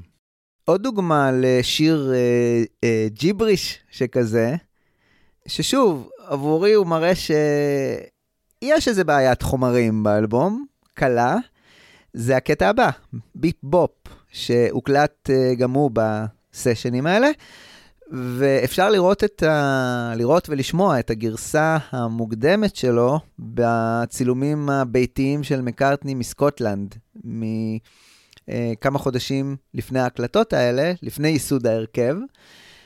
ורואים שם את uh, uh, מקארטני עם לינדה, יושבים uh, בחצר שלהם, לינדה כבר בתקופה הזו בהיריון עם סטלה, ומסביבם רואים את הילדים, מתרוצצים, קופצים, ו- ואת הכלבה, ואתה רואה שזה שיר מאוד משפחתי, זה שיר מאוד מאולתר, שיר ילדים, וגם היה כתוב איפשהו ש Bip Bop זה איזשהו אה, phrase של אה, מרי. אה, כאילו שיר מאוד משפחתי. מעלה קצת תהיות, מה, מה לשיר הזה אה, ו... ולהרכב החדש שלו, במיוחד אחרי קטע מאוד סוער כזה, כמו Mumbo. בסדר, אז יש כבר תקדימים למקארטני בשירי ילדים באלבומים של הביטלס, אובלדי אובלדה ו-all together now, עוד דברים שהדחקתי כנראה. קודם כל, אתה צריך להודות, אני, אולי נמאס כבר שאני משתמש בנועז ב- ב- בהקשר של האלבום הזה, אבל זה נועז לפתוח אלבום עם שני שירים כאלה אחד אחרי השני. כאילו, אתה אומר, אוקיי, אחרי הראשון שים שיר. לא. אני אשים קטע ילדותי מאוד, מעגלי, שלא קורה בו כמעט שום דבר, אבל מה שקורה בו זה הדבר הזה שמקארטני יודע לעשות כל כך טוב, וזה לאפנט אותך עם השטויות שלו. כאילו, את, באמת, אתה שומע שיר, באמת, קשה כאילו להתייחס אליו ברצינות, ומצד שני, הוא פשוט עובד. כאילו, הנגינה הפשוטה הזאת, וקולות רף, רקע יפהפיים, זהו, צריך להגיד שאם בחווה מקארטני עשה את הגרסה הזאת על גיטרה אקוסטית, וזה היה מאוד כפרי, פה הוא מביא את, זאת אומרת, כל ההרכב מנגן פה, וזה בעצם, וזה פשוט מקסים. כן, וזה בעצם גרסה חשמלית לאותה גרסה אקוסטית, וזה אמ, זה יפה בעיניי. זה נפלא בעיניי. אני, שוב- אני שוב אשאל, מי פותח כאילו אלבום עם שני שירים כאלה, אבל מקארטני, מקארטני, אבל, אבל הוא יודע משהו. תשמע, יש משהו בחופש הזה שעובר ב, בשני הקטעים הראשונים, שכאילו מכין אותך לשאר האלבום. של, רגע, זה לא הולך להיות... הנה, כבר תשנו, ת, ת, ת, תחליפו דיסקט. זה, זה לא, לא היה אז דיסקטים. אה, לא משנה, אה, תשנו, תוציאו את הקסטה, שימו קסטה אחרת. זה משהו אחר כאילו עכשיו. זה, זה לא מה שאתם חושבים. וזה יפה שדווקא קטע ילדים שכזה, מצליח כן להישמע בגרסת הלהקה כמשהו fun, אפילו קצת funky כזה ומגניב. כי אתה שומע, שוב, הווקאליות של מקארטני, אתה שומע אותו שר, הוא נכנס לדמות. Bip, הוא שר באופן... Bip bip bop. זה דבר אחד, אבל כשהוא שר את הבתים, הוא שר צרוד. באופן כן, צרוד נכון. כזה, וזה מהדהד, וזה... קטע יפה, קטע, קטע חמוד, יפה, ו... ושוב מדגיש את מה שאמרתי בהתחלה, את החופשיות הזו של האלבום, את, הנ... את ניסוי הכלים הזה. אני אעשה ככה ואני אעשה גם ככה, ונראה מה עובד. בוא נבדוק מה עובד עם ההרכב הזה. ושוב, שמוכיח שמוזיקה צריכה ויכולה להיות fun וכיף, ולא רק משהו מאוד כבד ומשמעותי. שנים אחרי זה, כל השנים שאחרי זה למעשה, הוא אמר שהוא כל פעם מתכווץ כשהוא שומע את השיר הזה, והוא לא מבין על מה הוא חשב כשהוא הקליט אותו. ודווקא בשנת 1997, בריאיון, הוא אמר שבניגוד לעבר, הוא חושב שהוא שפט את השירים מ Wild Life על פי האופן שאחרים שפטו אותם בזמנו, שעכשיו הוא דווקא אוהב אותם, וגם את השיר הזה. ואני חושב שזאת הסיבה שהקטע שאתה דיברת עליו, האקוסטי, יצא, כשיצא אוסף לווינגס, Wingspan, מהמם. בתחילת שנות האלפיים, אז הוא צורף אליו. כן, הוא גם יצא, גם בגרסת ה Archive Collection, יצאו המון הקלטות מהסשנים האלה בחווה. טוב, בוא נשמע קטע קטן מביבופ בגרסת הלהקה, אבל אתה מכיר אותי, במיקס מוקדם.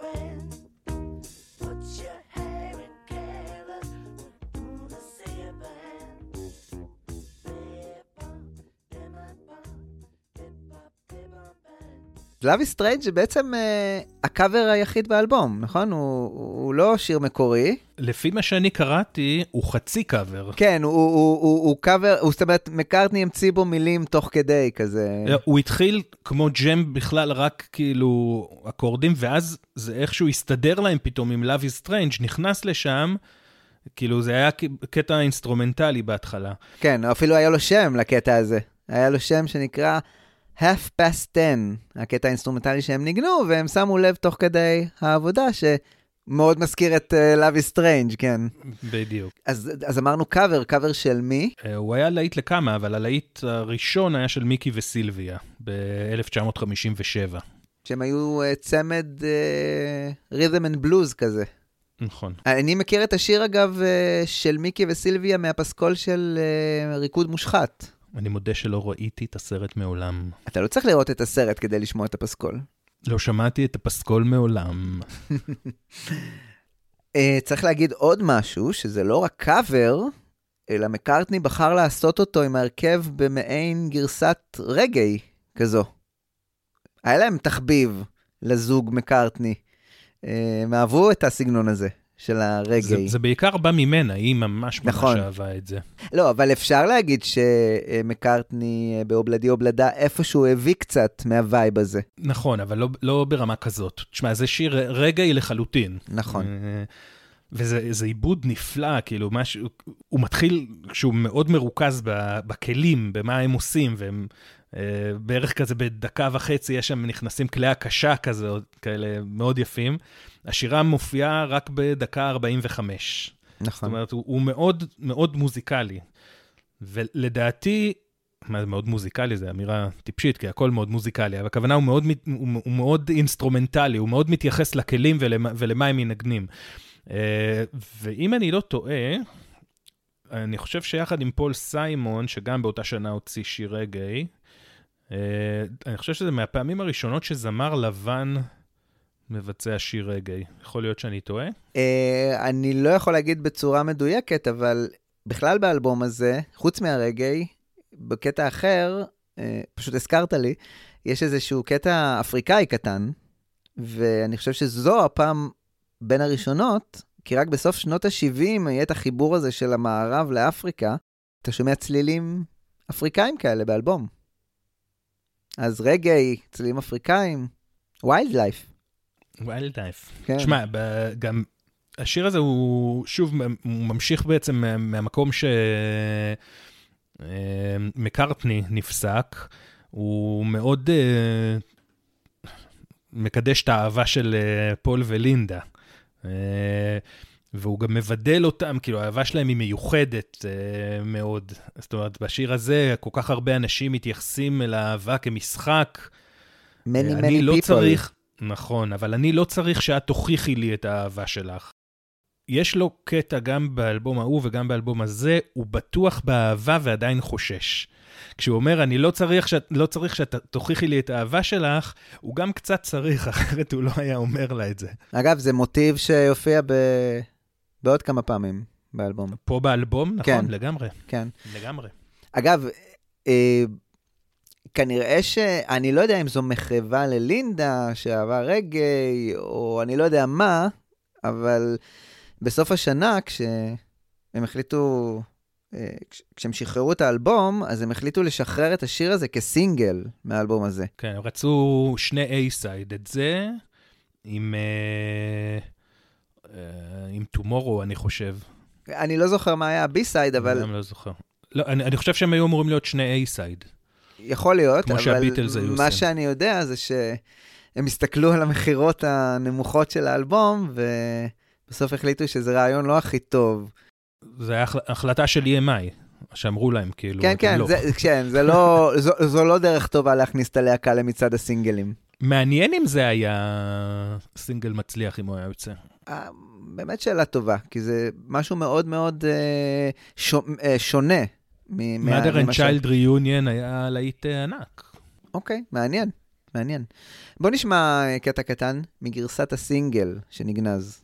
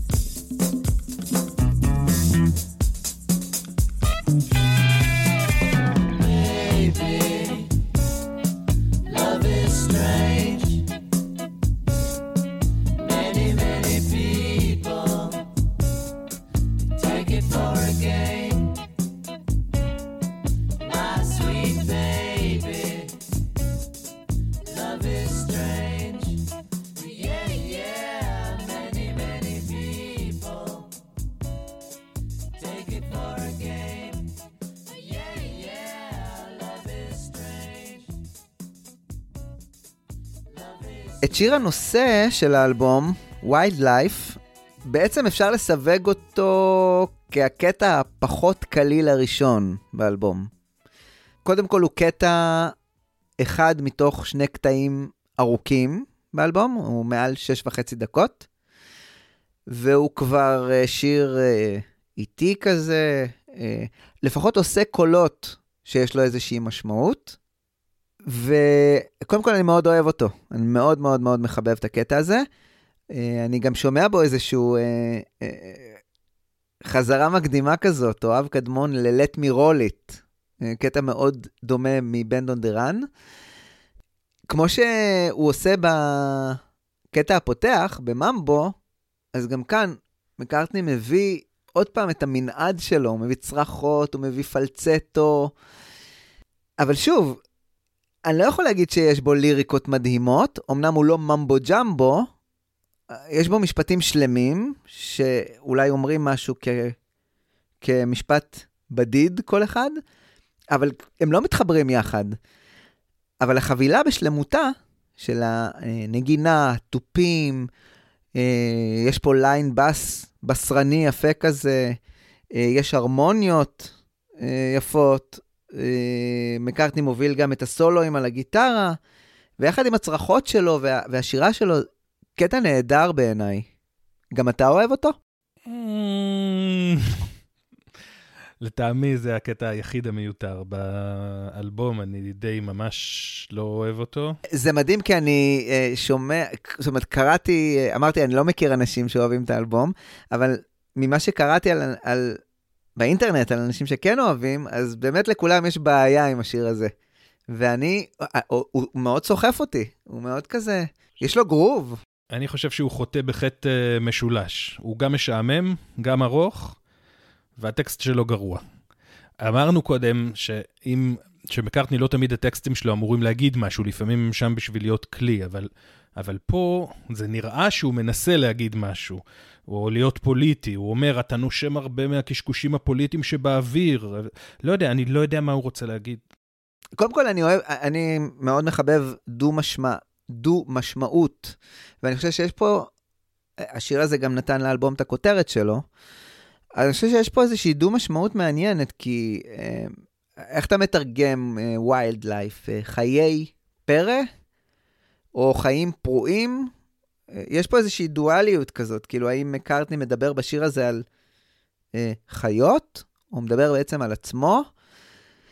Uh, אבל אפשר uh, לקבל את התשובה חלקית מההשראה שלו, או השראה שהוא שאב עבור אחת השורות בשיר, אה, ובספרות כתוב שהוא אה, ראה אי שם בשנת 1966, בסוף 1966, בטיול שהוא עשה באפריקה, ממש רגע לפני אה, אה, הקלטות לסארג'נט פפר, הוא עשה טיול אה, באפריקה, והוא ראה שם שלט אה, שהיה כתוב עליו, אה, The animals have the right of way. זאת אומרת, זה משהו כמו אה, לחיות יש זכות קדימה.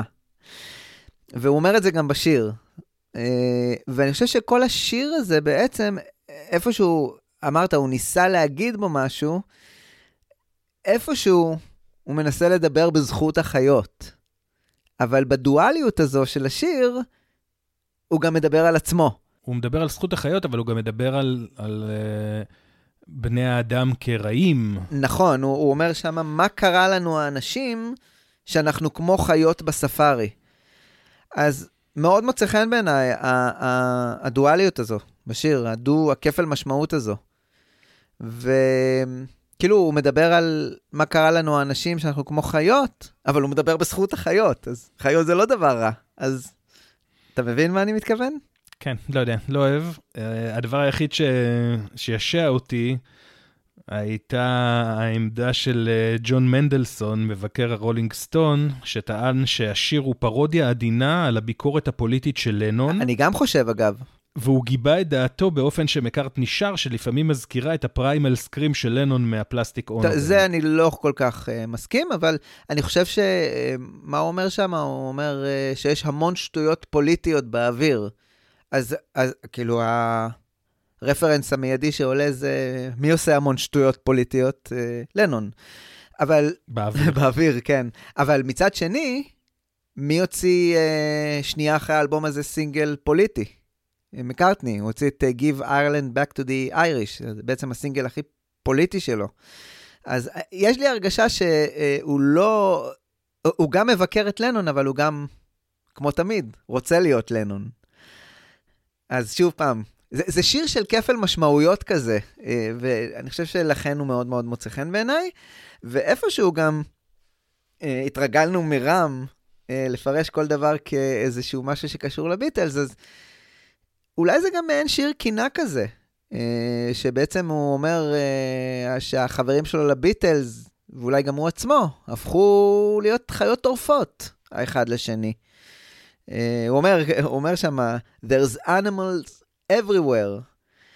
אה, אבל בכל זאת, בסוף, יש איזה קטע שאני לא יודע איך הוא לא קורע לך את הלב, הוא כזה שר, אה, אמרתי, קינה, אז הוא זועק ומקונן ואומר, מה קרה לחיים שלי? הוא ממש זועק את זה, צווח. וברקע אתה שומע קולות שהם הפוכים, אתה שומע את הקולות של ההרמוניות, של, אה, אני חושב שזה די, אה, לינדה ודני ליין, ששרים את אותה, את אותה שורה, רק בצורה מאוד אה, רגועה ו, והרמונית. וזה, לא יודע, נשמע לי מאוד מאוד יפה. אני מודה שספציפית בשיר הזה, היללות שלו היו איומות בעיניי. בחרתי אה, להשמיע גרסה מתוך הופעה, אה, שוב פעם, הסיבוב האירופאי המופלא. אה, גם אתה חושב שהוא מופלא, אגב? הוא ממש מופלא. אני אה, רוצה להגיד שאני לא אוהב הופעות של מקארטני. שמעתי המון מהמון המון אה, שלבים בחיים שלו. אני חושב שההופעות שלו הן מאוד מאוד אה, מדויקות ומסונתזות. והתקופה היחידה שאני אוהב לשמוע ממנה הופעות חיות זאת התקופה הזאת. שני ה-Wings Over, גם ה-Wings Over Europe וגם Wings Over America, הם הופעות, אה, אני חושב, מדהימות. Wings Over America, שאתה מדבר כבר ב... ב-75-6. אנחנו מדברים ב-75-6, אני פחות אוהב. אוקיי. אני מדבר על התקופה הזאת של 72-3, אני חושב שהם נשמעים מדהים. נשמעים מאוד אה, מאוד מאוד משוחררים, מאוד מאוד אה, אה, לא מדויקים. בדיוק, ואחרי זה הוא נורא משויף, כל דבר, כל צליל במקום, וקצת קשה לי עם זה. בכל מקרה, אז כן, אז שנינו אוהבים את הסיבוב האירופאי שלו, נסכם את זה ככה.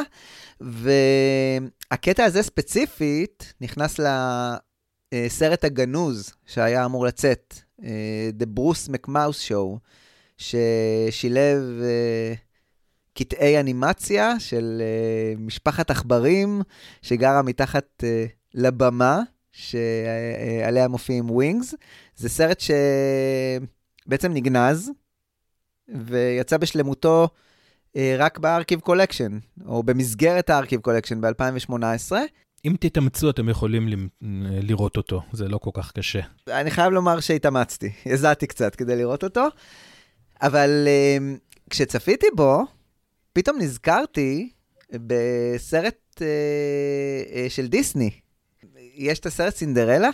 אה, ויש שם בעצם העכברים. בסינדרלה, כן, יש דמיון אדיר בין הרעיון של העכברים בסינדרלה לבין הסרט של מקארטני, כי בסינדרלה בעצם, זה, זה סרט שיש בו שני סיפורים שהולכים במקביל, נכון? יש את העולם של סינדרלה ויש את העולם של העכברים שגרים שם אה, מתחת לבית או בכל מיני חורים. ובסרט של מקארטני יש תחושה מאוד דומה, של שני סיפורים שהולכים במקביל. אה, יש את הלהקה שמופיעה על הבמה, ואת משפחת העכברים שחיה מתחת לבמה. זה נראה לי לא משהו כל כך מקרי. אז אתה אומר בעצם שהוא גנב. אה, לא, לא, לא, מקארטני לא גונב, מקארטני מלווה. וכן, אבל זה יפה כאילו לראות שהוא הושפע מסרט של דיסני ש... מה זה, זה 71, והסרט ההוא יצא מתי? 50? 51? משהו כזה, סינדרלה, כן. כן, 20 שנה. בסדר, אבל הם פיטים, כי בספר הג'ונגל ב-67, העורבים היו אמורים להיות כמו הביטלס. נכון. אז, אה, אבל כשצופים בסרט של מקארטני, אחרי שהם מזיעים ומשיגים אותו וצופים, אתה גם מבין למה הוא נגנז. זאת אומרת, אה, אה, כן, זה לא... החיבור שם בין קטעי האנימציה לקטעים של הלהקה, אני חושב שהוא מגוחך, כן. הוא פשוט מגוחך, פשוט לא מתחבר. אבל למקארטני יש משהו עם אה, סרטי אנימציה, כאילו, הוא חובב... משהו לא אה, פתור, משהו לא פתור. חובב, כן, חובב התחום, הוא ניסה לעשות את זה עם רופרט. נכון. ו- ו- ותמיד זה לא הלך לו, נכון? כן, תמיד זה לא הלך לו. כן. אז ספציפית בקטע הזה, אגב, של, אה, שהם אה, מבצעים את ויילד לייף, מקרינים מאחורה כל מיני קטעים, ורואים אה, אה, בסרט עצמו כל מיני קטעים של חיות בספארי, בסגנון אה, national geographic שכזה, ורואים את לינדה רוכבת על סוס, אה, אה, קטע חמוד, סליחה, איפה לא רואים את לינדה רוכבת על סוס? תכלס. Thank you. Thank you very much. Thank you. Now I'd like to slow things down a bit here at this juncture and uh, play something which is off the Wildlife album, which is called Wildlife.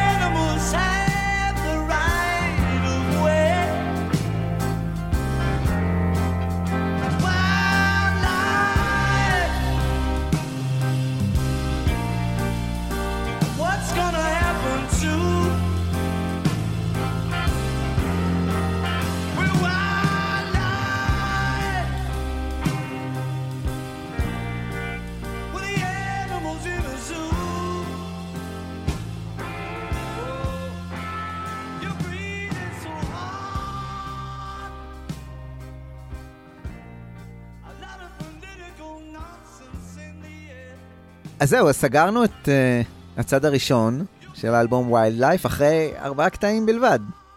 אני שאלתי את עצמי, באמת, כמה אנשים, שוב, אני חוזר אז, שנת 71, קניתם את התקליט, הלהקה החדשה של פול מקארטני, כמה אנשים, אחרי שהם שמעו את הצד הראשון, הם פשוט הפכו אותו לצד שני. אתה יודע, אה, היה סיפור כזה שכשיצא האלבום של אה, לנון, פנטזיה כפולה, אז אה, שאנשים היו בעצם על הקטעים של יוקו עושים חריטה, כדי שהמחט תעבור ישר ל... נראה לי שעשו חריטה על כל הצד. לא, תשמע, אני, לי זה באמת מרגיש, כשאני מנתח את זה ככה, שאני מסתכל, זה נראה, ברור לי שזה לא מה שהוא ניסה לעשות, אבל זה נראה כאילו מקארטני מנסה בכל הכוח להכשיל את הלהקה שלו החדשה. כן, אפשר, אפשר להגיד שהצד השני של האלבום אה, הוא הצד היותר אה, יותר רמי. הצד השני, לטעמי, הוא יצירת מופת. אמרתי רמי, רמי זה יצירת מופת. נכון. כשאני שמעתי את, לי, את ויילד לייף לראשונה, אני לא הכרתי את הסיפור. עכשיו אני מכיר את הסיפור, מקים להקה, זה. אתה יודע, הייתי נער, לא היה לי מאיפה לקרוא את הסיפורים על פול מקארטני, וממש אהבתי. זאת אומרת, יש משהו באלבום שממש התחברתי אליו. זאת אומרת, שהוא עובד בעיניי בלי קשר לסיפור שמסביב, שהוא סיפור מעניין ויפה והכול. זאת אומרת, הוא פשוט אלבום שעובד בעיניי. אז אני יכול לספר משהו מאוד דומה, אה, אני גם נחשפתי אליו אה, אה, כשהייתי נער, וזה באמת אלבום שכביכול אתה לא אמור לאהוב אותו כנער. זאת אומרת, אתה שומע את אלבום מקארטני, סבבה, אתה שומע את רם, מאוד מאוד ביטלסי במהות שלו, אז אתה אה, מתחבר אליו. אבל כן, האלבום הזה באמת, אה, אין משהו שיחבר אותך אליו. ובכל זאת, איכשהו הוא נטמע. דווקא האלבום שבא אחריו, אה, Red Rose Speedway, היה לי מאוד קשה איתו בתקופת הנערות.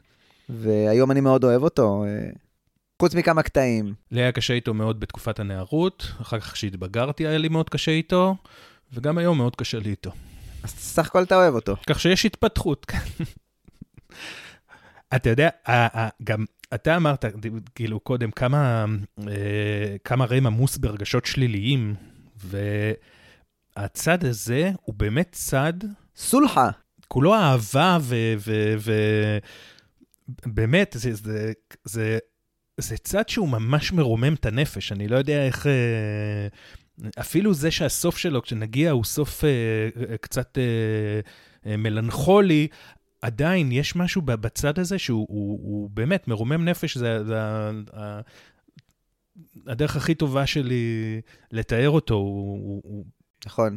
באופן כללי, הלחנים של מקארטני והדברים שהוא כותב מרוממים את הנפש, אבל באמת יש פה קטעים שבאופן חריג, אה, שירים קטנים כאלה, שפשוט אה, ממכרים ו- ונשמעים מאוד מאוד מאוד טוב. הראשון שבהם. כן, השיר שפותח את הצד השני, שיר יפהפה ונהדר, אה, שנקרא Some People Never Know, שיר שמקארטני כתב איפשהו בקיץ 1969, באיזושהי חופשה עם לינדה, וקיץ 1969 זה לפני כל הבלגן, לפני ההכרזה של אה, אה, לנון. לפני שלנון בא, שם את המפתחות ואמר, לכו תחפשו. כן. אז uh, כשהם היו בחווה ב-1971, קצת לפני ההקלטה של האלבום הזה, uh, פול חשב שאולי זו הזדמנות מעולה לעשות דואט עם לינדה.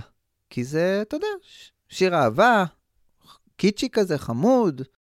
אני חושב שהוא, uh, לא, לא התעמקתי יותר מדי במילים, אבל עולה ממנו נופח של אהבה תמימה ו- ואהבה ראשונית, ו... ש-some people never know. לא יודע מי, מי אלו האנשים האלה. אלו יכולים אה, להיות. אז את הדואט הם יעשו בסופו של דבר אה, רק בשיר הבא באלבום, ב-I am your singer. ויש שורה מאוד אה, אה, מצחיקה אותי בשיר הזה, ב-Some People Never Know, אה, שאומרת, אה, מי בעולם יכול לצדוק כל הזמן? אני יודע שאני טועה, אז תעשי שאצדק. וזה תמיד כאילו נשמע לי אה, מקארטני אה, ברגע של אה, מודעות עצמית שכזו. אבל זה, זה מעבר לזה. תשמע, זה, זה מחזיר אותי למקארטני, לאלבום הראשון, כאילו, כי יש לו משהו עם הצורך הזה, שבת הזוג שלו תהיה כל הזמן נוכחת ותכוון אותו. שהיא תתקן כאילו את הדרך כשהוא טועה. וגם ב-Maybe I'm Amazed הוא אומר, write me when I'm wrong. אז כאן הוא באמת אומר, כמו, ש, כמו שציטטת, and who in the world can be right all the right time? I know I was wrong, make me right. הוא אוהב את הקטע הזה של ה-make me right, והוא חוזר על זה עוד פעם, right. ועוד יותר הוא מדגיש את זה, הם יוצאים לקטע אינסטרומנטלי, שזה... אה, הקטע האינסטרומנטלי בעצם בשיר, הוא, הוא, הוא השיר בלי, ה... בלי השירה, כי הכל מוקלט בלייב, אז שומעים את השירה כאילו בחלש כזה במיקס. אה, ומתי היא חוזרת? היא חוזרת עוד פעם עם ה-right, כאילו השני. זה, זה מאוד חשוב לו, הקטע הזה, שכאילו, ת, תעזרי לי. מעניין אם יש קשר גם ל... Get it on the right thing, שמצא את עצמו בסופו של דבר ב-Red Rose, אבל הוא מרם. כאילו כן. מהימים של רם. יכול להיות.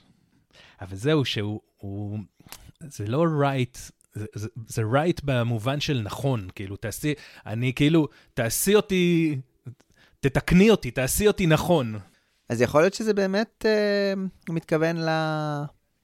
לתחילת הקריירה הזו של הלהקה החדשה, האם אני עושה את הדבר הנכון. תראה, אם, אם, אני, אם אני ממשיך שנייה עוד פעם עם המילים, אז שוב, אני באמת חושב שזה שיר על לינדה, אין כאילו שום ספק, אבל הזכרת את uh, ג'ון, כשאמרת Some People Never Know, אז כל הבית האחרון, אני כאילו, אצלי בראש, זה ללינדה, אבל זה גם לג'ון, שהוא אומר שם, Only love can stand the test, only you outshine the rest, only fools take second best, but it's so. Some people never know. וזה מעניין אגב שלנון לא... אה, כאילו ברם, אה, כשהוא שר אה, ב... אה, Too many people, אה, הוא שר על לנון, זה נורא עצבן את אה, לנון.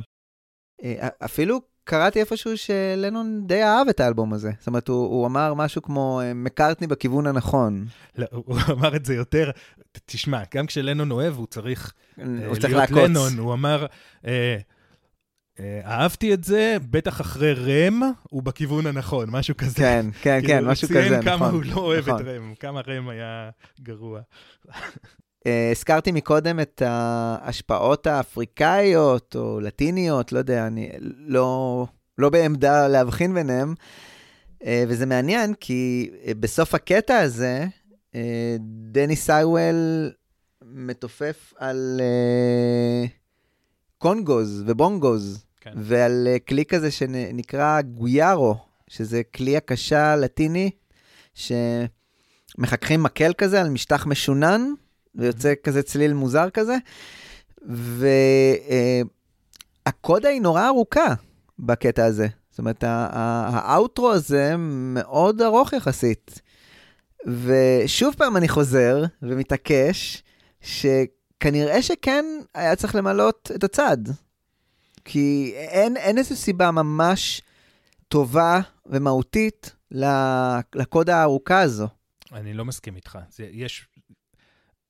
זה, זה השיר, השיר, תשמע, השיר מתחיל, אה, כאילו זה שיר נפלא ויש לו סאונד נפלא, והוא כאילו, מבחינתי זה שיר ככה, הוא... הוא בעברית זה לא נשמע טוב, אז אני אגיד making music, אתה ממש מרגיש כאילו את ה... איך הדברים כאילו לאט לאט נוצרים, וב- ובהתחלה יש את, ה... את השיר, והעיבוד הוא די פשוט, אבל הוא כל כך מקסים שהם מורידים את השירה, ומשאירים לך רק את זה, ואז חוזרים. ואז פתאום מגיע, יש שם, אה, קנו מין אה, צינור גומי כזה שהוא אה, מסובב במהירות, ושומעים את ה... וזה כאילו פתאום, זה פתאום מעלה את ה... עוד יותר את, ה... את היופי הזה של השיר כאילו למעלה, ו... ואז לקראת הסוף פתאום יש את הקודה הזה, שתשמע, שזה גם יכול להשתלב ברעיון של השיר, שכאילו האהבה היא, היא ייחודית והיא לא מוגבלת לחוקים מסוימים, וש- והיא כאילו לוקחת אותך. והשיר הוא שש וחצי דקות והוא עובר ככה, כאילו, הוא לא, אין בו, אין בו צליל מיותר, אין בו שנייה מיותרת. זה ממש לא נשמע כמו שיר שאומרים, אה, אנחנו צריכים למלא עוד אה, שתיים וחצי דקות, כי אנחנו זה, הוא, הוא, הוא מתפתח, הוא נבנה, ויש בו איזה משהו, הוא, הוא מושלם בעיניי, כאילו, אני יכול גם עוד, כאילו, תנו לי עוד דקה.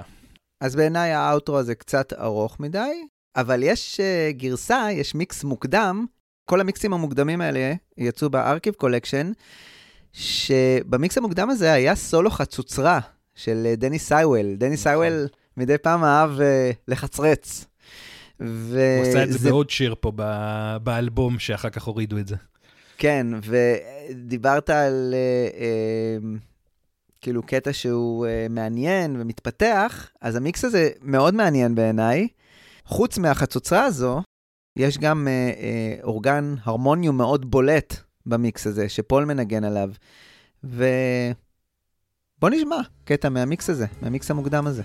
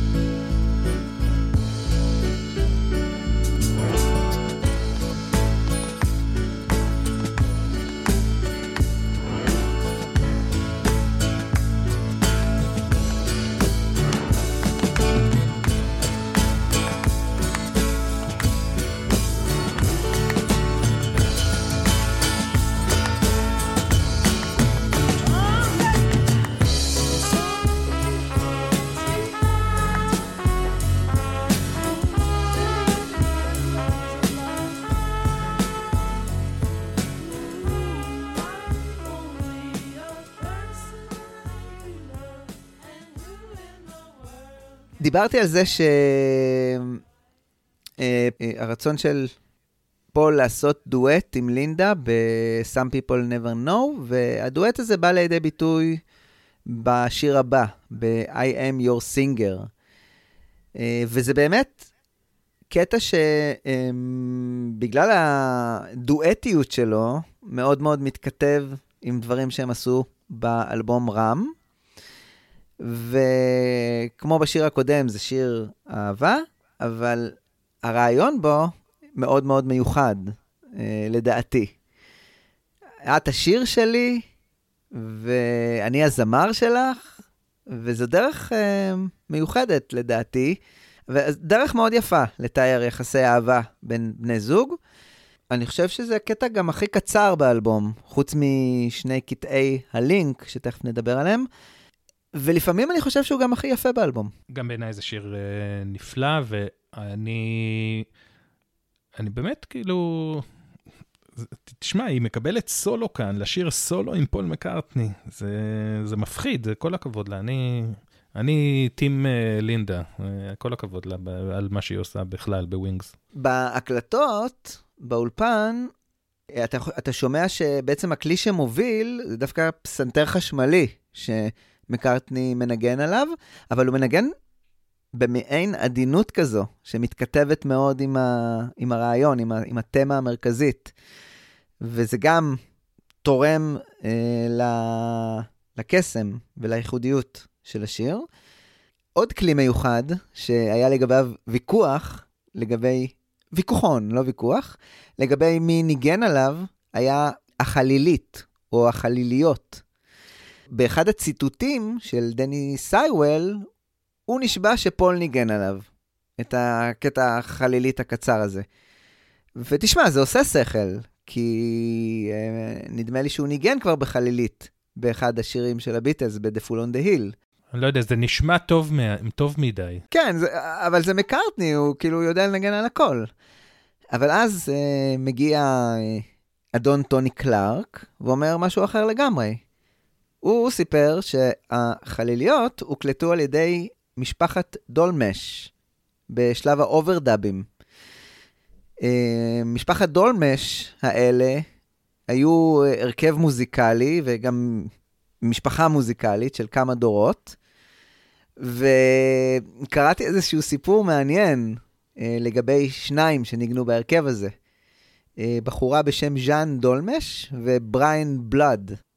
ז'אן, שהייתה אז ב-1971 אה, בת גילו של מקארטני, ממש כמה חודשים לפני כן, לפני ההקלטה הזו, כביכול, של החליליות, היא נישאה לבריין, שהיה גם הוא נגן חלילית משחר ילדותו. והסיפור היפה הוא שלמקארטני יש איזושהי מיני אחריות לגבי המפגש הראשון שלהם. שניהם נפגשו בהקלטות לאלבום הבכורה של אה, מרי הופקין, אה, Postcard, משהו כמו שנתיים, אה, שנתיים וקצת קודם לכן. אה, מין אנקדוטה יפה, סיפור יפה קטן כזה.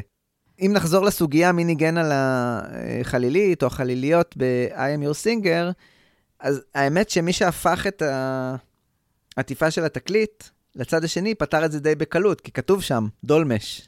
לא, אבל בוויכוח אמרו שכאילו, אתה לא יכול להבין מהעטיפה האם הם מנגנים או שהם סיפקו את החליליות. מוזר לי, כי בדרך כלל לא כותבים מי סיפק את הציוד על העטיפה. כותבים מי ניגן. אני לא מאמין שהוא ניגן את זה, אז... אה, כן, זה נשמע, זה נשמע טוב, וגם הם באיזשהו אה, ראיון אה, אה, שמעו את הקטע ואמרו, כן, זה נשמע מאוד סגנון הנגינה שלנו. עוד אנקדוטה מעניינת לגבי השיר הזה, או לגבי העבודה סביב השיר הזה, זה אלן פרסונס. כי סיפרתי קודם שאלן פרסונס עשה את הצעדים הראשונים שלו אה, מלהיות עוזר לטכנאי, לטכנאי, אה, מה שנקרא לילד אמיתי. וזה היה השיר היחיד באלבום שהוא מקסס לגמרי לבד. בוא נשמע גרסת דמו ל-I am your singer, שבה מקארטני מנגן על הגיטרה האקוסטית, בחווה, עוד פעם, ושר יחד עם לינדה את השיר הזה. אה, שוב, עם הילדים ברקע, שיר אהבה, משפחה, זה תמיד הכי מרגש אצל מקארטני.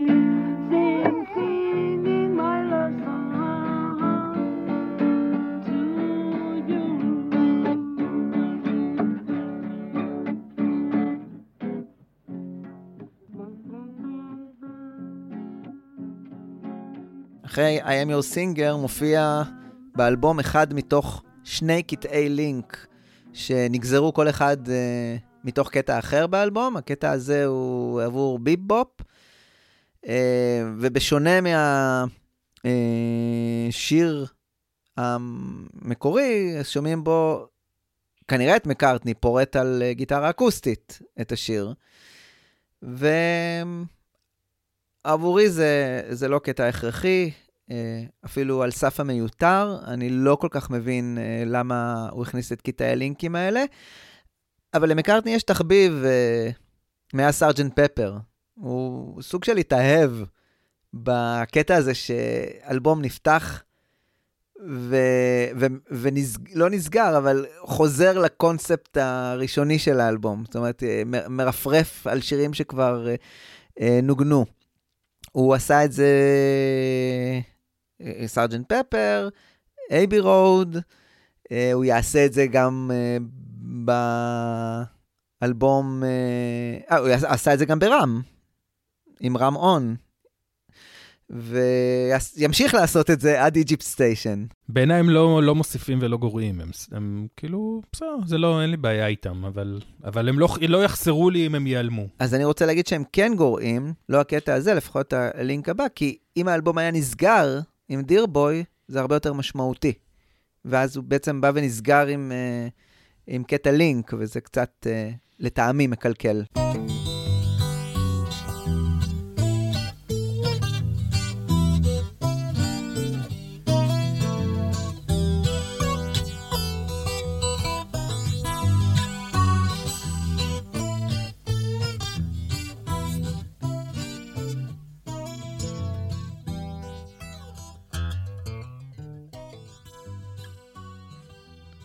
עכשיו מגיע Tomorrow, אה, שגם הוא שיר נהדר, וההרמוניות בו פשוט נפלאות ומזכירות מאוד את ההרמוניות ברם, ומקארטני שוב, יש לו ביצוע ווקאלי פשוט מושלם, וכאילו, במילים של השיר, שאלתי את עצמי, זה שוב שיר אהבה כאילו ללינדה, האם שוב הוא לא יכול כאילו... האם אני רק מוצא את זה, או שהוא לא יכול בלי לנון, כי השיר מתחיל Baby Don't Let Me Down Tomorrow. אבל אולי זה כבר סתם אצלי בראש כל הזמן עם הלנון הזה. ה-Don't Let Me Down. אני דווקא ראיתי את זה כאיזשהו רפרור אה, לתקופת הביטלס שלו כקונטרה ל-Yesterday. Tomorrow, Yesterday. תראה, הוא, בשיר הזה, אני מניח שבתקופה הזאת, זה מדהים, הוא מאוד מאוד פגיע עדיין. ובשיר הוא ממש, הוא מתפלל שהעולם לא יחבל בזה שהוא יוכל למצוא נחמה בזרועות של אהובתו. והתקווה היא תמיד, היא לא לעכשיו, כי עכשיו עדיין לא משהו, אלא כל הזמן למחר. אז גם ה-Don't Let Me Down הוא, הוא למחר כאילו. הוא, הוא, והוא כל הזמן, הוא, הוא כאילו מתאר את מה שהם עושים היום, אבל זה לא מספיק טוב, והפחד שלו זה מה יקרה מחר, כשהדברים ימשיכו, כשהם לא יהיו ככה. הוא אומר, מחר אנחנו אה, נחוז ידיים ו...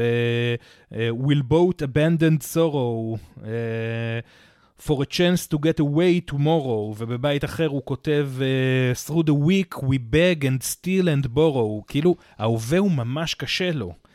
והוא הוא גם אומר, הוא מבקש שם מה, מהמגיש של התחזית, שלא יהרוס את התוכניות שלהם, שירגיש טוב ולא יהרוס את התוכניות שלהם. וזה שיר באמת מאוד יפה ופגיע בעיניי, וכזה אבל ש... בסופו של דבר נותן לך כאילו להרגיש, זה, זה, זה שיר אהבה נורא יפה, שכאילו הם יהיו, הם יהיו ביחד בסוף, למרות הכדרות וה, והדברים, וזה...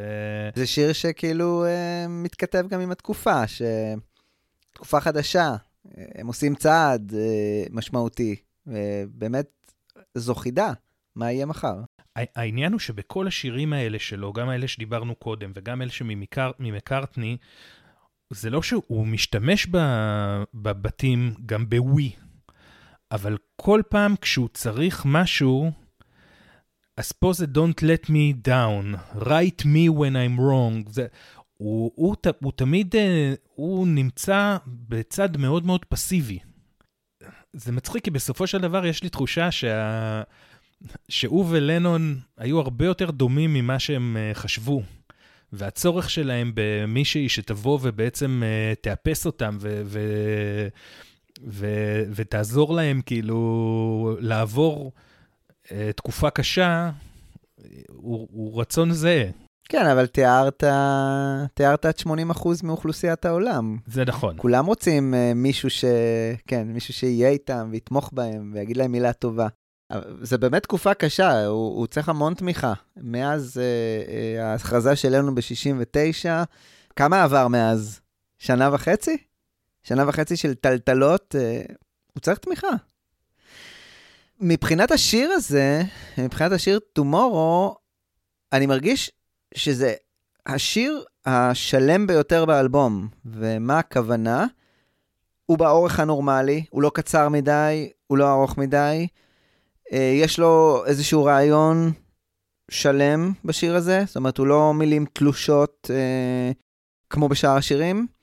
אני מרגיש שזה שיר באמת אה, אה, ש, שהוא הוא קצת אה, לא שייך לאלבום. זאת אומרת, הוא קצת... אה, הוא לא מתכתב עם התחושה הזאת של החופש, אלא זה מקארטני חוזר לעשות מקארטני.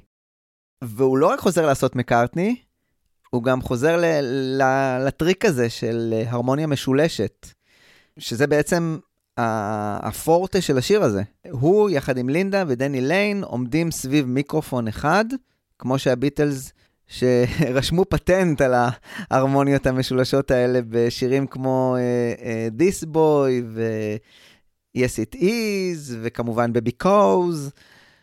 זה נכון שהוא עשה את זה, את ה- הוא עשה הרמוניות באלבום רם, זו פעם ראשונה לדעתי שהוא עושה הרמוניה משולשת כזו, לא בביטלס. וגם טוני קלארק סיפר על הדבר הזה. הוא סיפר שפול ולינדה אה, עבדו קשה על ההרמוניות בשיר הזה, ובאמת נעמדו סביב מיקרופון אחד, ומאוד מאוד נהנו לעשות את זה יחד. אה, מאוד מאוד נהנו לעבוד על ההרמוניות האלה, ו... וזה נשמע. שומעים את זה בשיר הזה, וזה השיר בעצם, דיברנו על זה שמקארטני לפעמים זרק בס לדני ליין, אז זה שיר כנראה מובהק, שבזמן שמקארטני ניגן על הפסנתר, אז דני ליין כנראה, שוב, אה, ניגן על הבס. נשמע עכשיו קטע מהמיקס המוקדם של השיר הזה, שעדיין אין בו את ההרמוניות המשולשות האלה, ולמרות זאת, אני מרגיש שלמרות המינימליזם במיקס הזה, במיקס המוקדם הזה, אני עדיין מרגיש שהוא מדויק ונעים, אבל בכל זאת, כל כך, אה, דיברתי כל כך הרבה על ההרמוניות, אז נשמע גם אה, קטע מההרמוניות המשולשות האלה.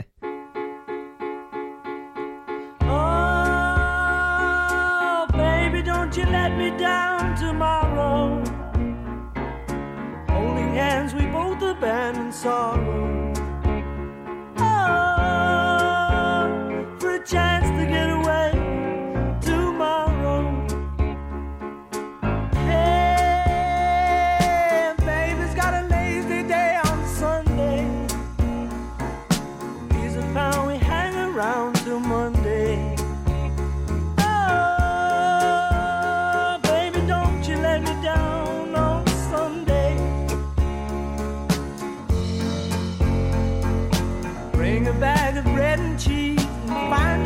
Spot beneath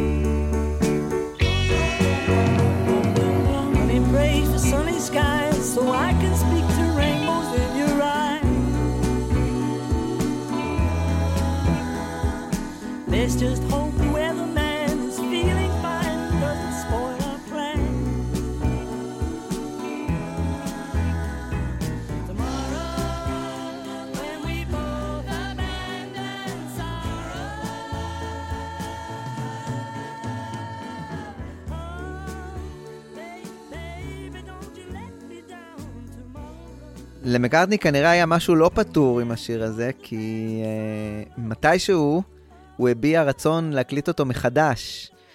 אה, והוא באמת הקליט אותו בסוף, ה... בסוף או ב- ב- באמצע הסשנים של Venus and Mars. אה, הוא הקליט גרסה אינסטרומנטלית אה, במקצב רגאיי. אה, אני לא חושב שהיא כל כך, אה, זאת אומרת, אני לא חושב שזה נעשה ברצינות. אה, היא גם שכך. באמת לא ראתה אור בשום מקום. בגרסה כאילו, אתה יודע, זה נראה, נשמע כמו שעשוע. נשמע קטע? חייבים. יאללה.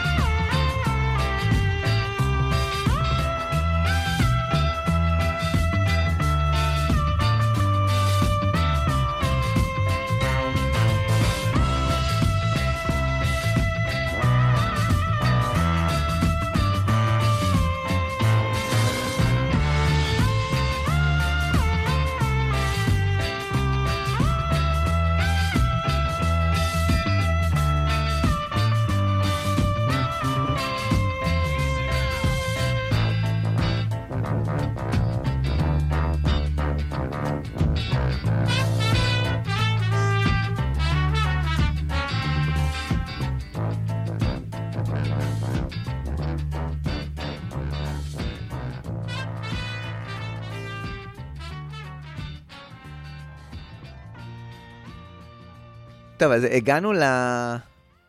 אה, כמעט לסוף של האלבום. אה, שיר שמבחינתי הוא קלאסיקה של מקארטני, נקודה.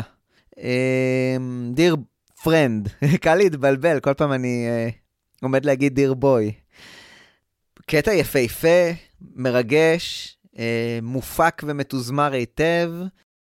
הפעם, לעומת ה- התאום שלו, לפחות בשם, מירם, כבר אי אפשר uh, להגיד שזה לא uh, שיר שקשור ללנון.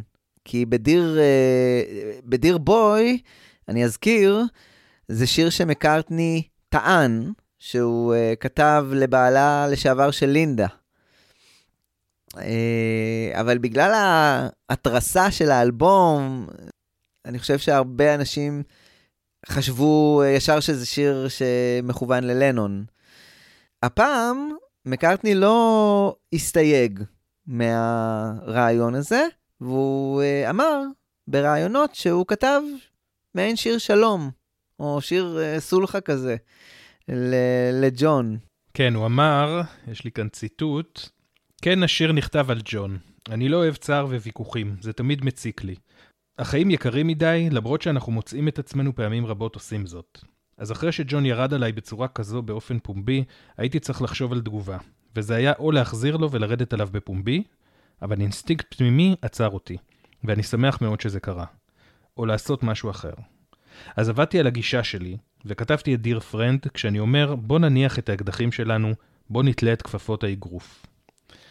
הוא לא אומר פה בציטוט הזה, אה, קודם אני דקרתי אותו בס... ב... בסכינים ב Ram, אבל אה, עכשיו אפשר אה, להוריד. הוא כתב אגב את השיר אה, אחרי הראיון של ג'ון לנון ב Rolling Stone, בזמן שפול הקליט את Ram. ראיון מאוד, מאוד קשוח של לנון. מאוד ארסי, כן, ג'ון כיסח אותו בריאיון הזה, ופול מאוד נפגע. וזה מעניין שאחרי דבר כזה, הוא הולך וכותב שיר אה, מפויס וסלחני. במיוחד ש... שבסשנים של רם, שאז הריאיון אה, יצא, הוא, כות... הוא מקליט שירים מאוד מכסחים על לנון. ובאמת, וזה שיר מאוד מלנכולי ואוהב וכואב, והוא כבר מקליט את הטרק הזה, את הטרק הבסיסי, הוא מקליט בזמן הסשנים של רם, הוא מנגן בפסנתר ודני סאוול אה, בתופים, וכנראה גם בחצוצרה לקראת הסוף. ואז הוא מחליט שהשיר לא מתאים בטון שלו לאלבום כל כך ארסי. אה, וחוץ מזה שהוא גם כועס מדי והוא לא רוצה להיראות שהוא פגוע. אז הוא שם ככה את השיר אה, בצד. ו... וזה שיר כל כך יפה, אני מאוד שמח שהוא הוציא אותו, שהוא הוציא אותו בסוף. הרבה גבות הורמו כשיצא האלבום של, אה, של ווינגס, אה, כי הוא יצא אה, חודש, או חודש וקצת אחרי האלבום Imagine. האלבום Imagine מכיל את How Do You Sleep. והציפייה של הקהל הייתה שהקרב על גבי האלבומים יימשך. ואז פתאום הם מקבלים את השיר המפויס והסלחני הזה. הם לא ידעו שהוא נכתב הרבה קודם. תשמע, אני חושב שהעוצמה של השיר הזה היא בזה שהוא הוא מאוד מאוד פשוט, יש לו לחן מאוד פשוט, יש לו מילים מאוד פשוט, העיבוד שלו הוא, הוא מאוד uh, רזה, למעט התזמור. התזמור בעצם, uh, למרות שהוא מאופק והוא עדין, אז הוא, הוא מעלה את זה קצת... Uh, הוא מעלה את הכל קצת uh, יותר למעלה, למרות ש, שגם, כאילו, הוא, הוא נשאר במיקס קצת מאחור, הוא לא משתלט. זאת אומרת, יש משהו מאוד מאוד יפה באיך שהשיר הזה בנוי, וכנראה שאפילו לנון לא יכול להמשיך לכעוס על מישהו שכותב שיר כזה.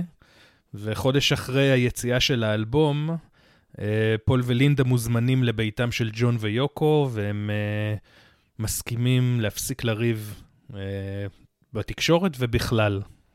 תגיד, רציתי לשאול אותך, גם אתה קצת תוהה לגבי השורה I'm in love with a friend of mine? לגמרי, ובכלל, כל הבית האחרון, שהוא הוא בעצם כאילו, כמו שלך יש את יוקו, לי יש את זה, אני התחתנתי, really truly young and newly wed, שהם התחתנו אגב באותו חודש. אבל תשמע, משהו מוזר, נכון? זה, I, הוא אומר I'm in love with a friend of mine, ואז הוא מתאר את התיאור הזה, אבל התיאור הזה, זה גם הוא ללינדה, אבל זה גם לנון לגמרי, גם לנון יאנג בדיוק, וניולי אה, ווד. משהו מוזר, כן, יש איזשהו אה, משהו לא פתור שם, אבל לא הצלחתי למצוא הסבר אה, מטעמו של מקארטני. ממשרד היחצנות אה, לא נמסרה הודעה. היית צריך לשלוח מייל ללנון, הוא עונה יותר מהר.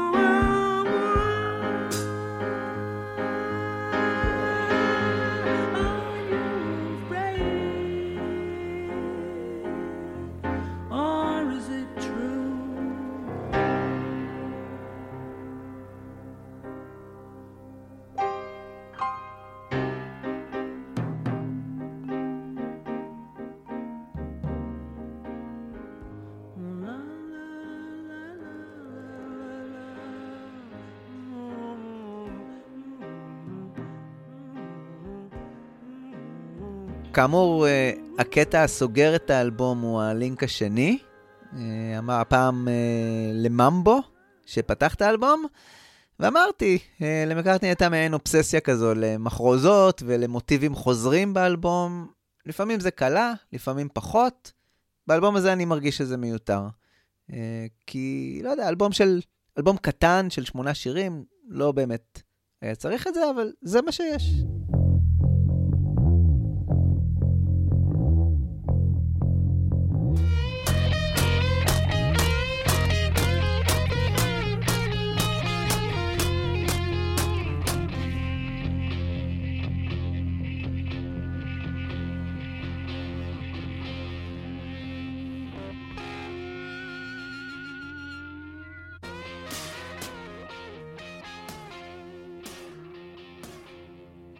כחודש אה, לפני יציאת האלבום, ללינדה ופול נולדה סטלה ב-13 בספטמבר 1971. מזל טוב. מזל טוב, אבל הלידה הזאת לא הלכה חלק.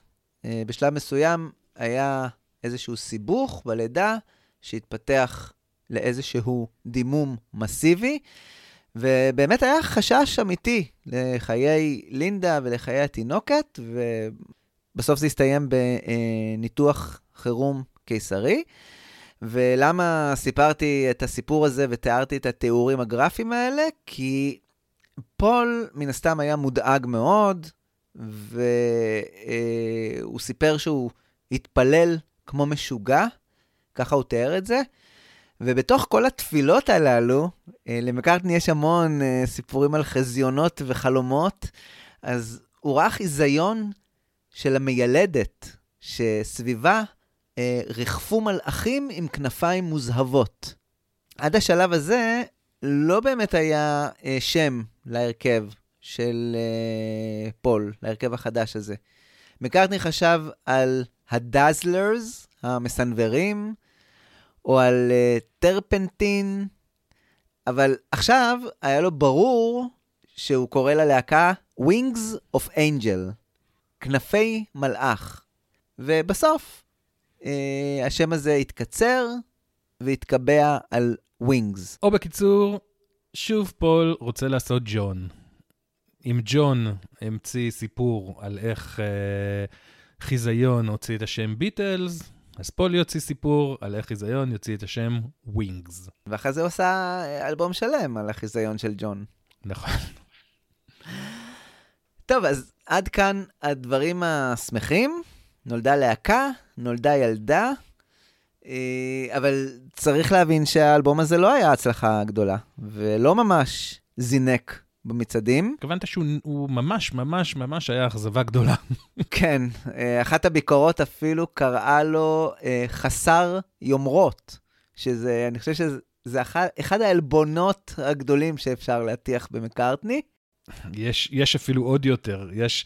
הרולינג סטונס שאל אם זה אלבום שבמכוון נעשה כדי להישמע סוג ב', והאם ייתכן והאלבום כל כך ירוט במכוון במטרה ליצור מוזיקה כל כך בנאלית שתאתגר את לנון להמשיך ליצור ברמה גבוהה. אתה יודע מה, אה, ביקורות לחוד, אלבום לחוד, דיברנו על זה כבר. אה, צריך להיות אמיץ כדי להוציא אלבום כזה.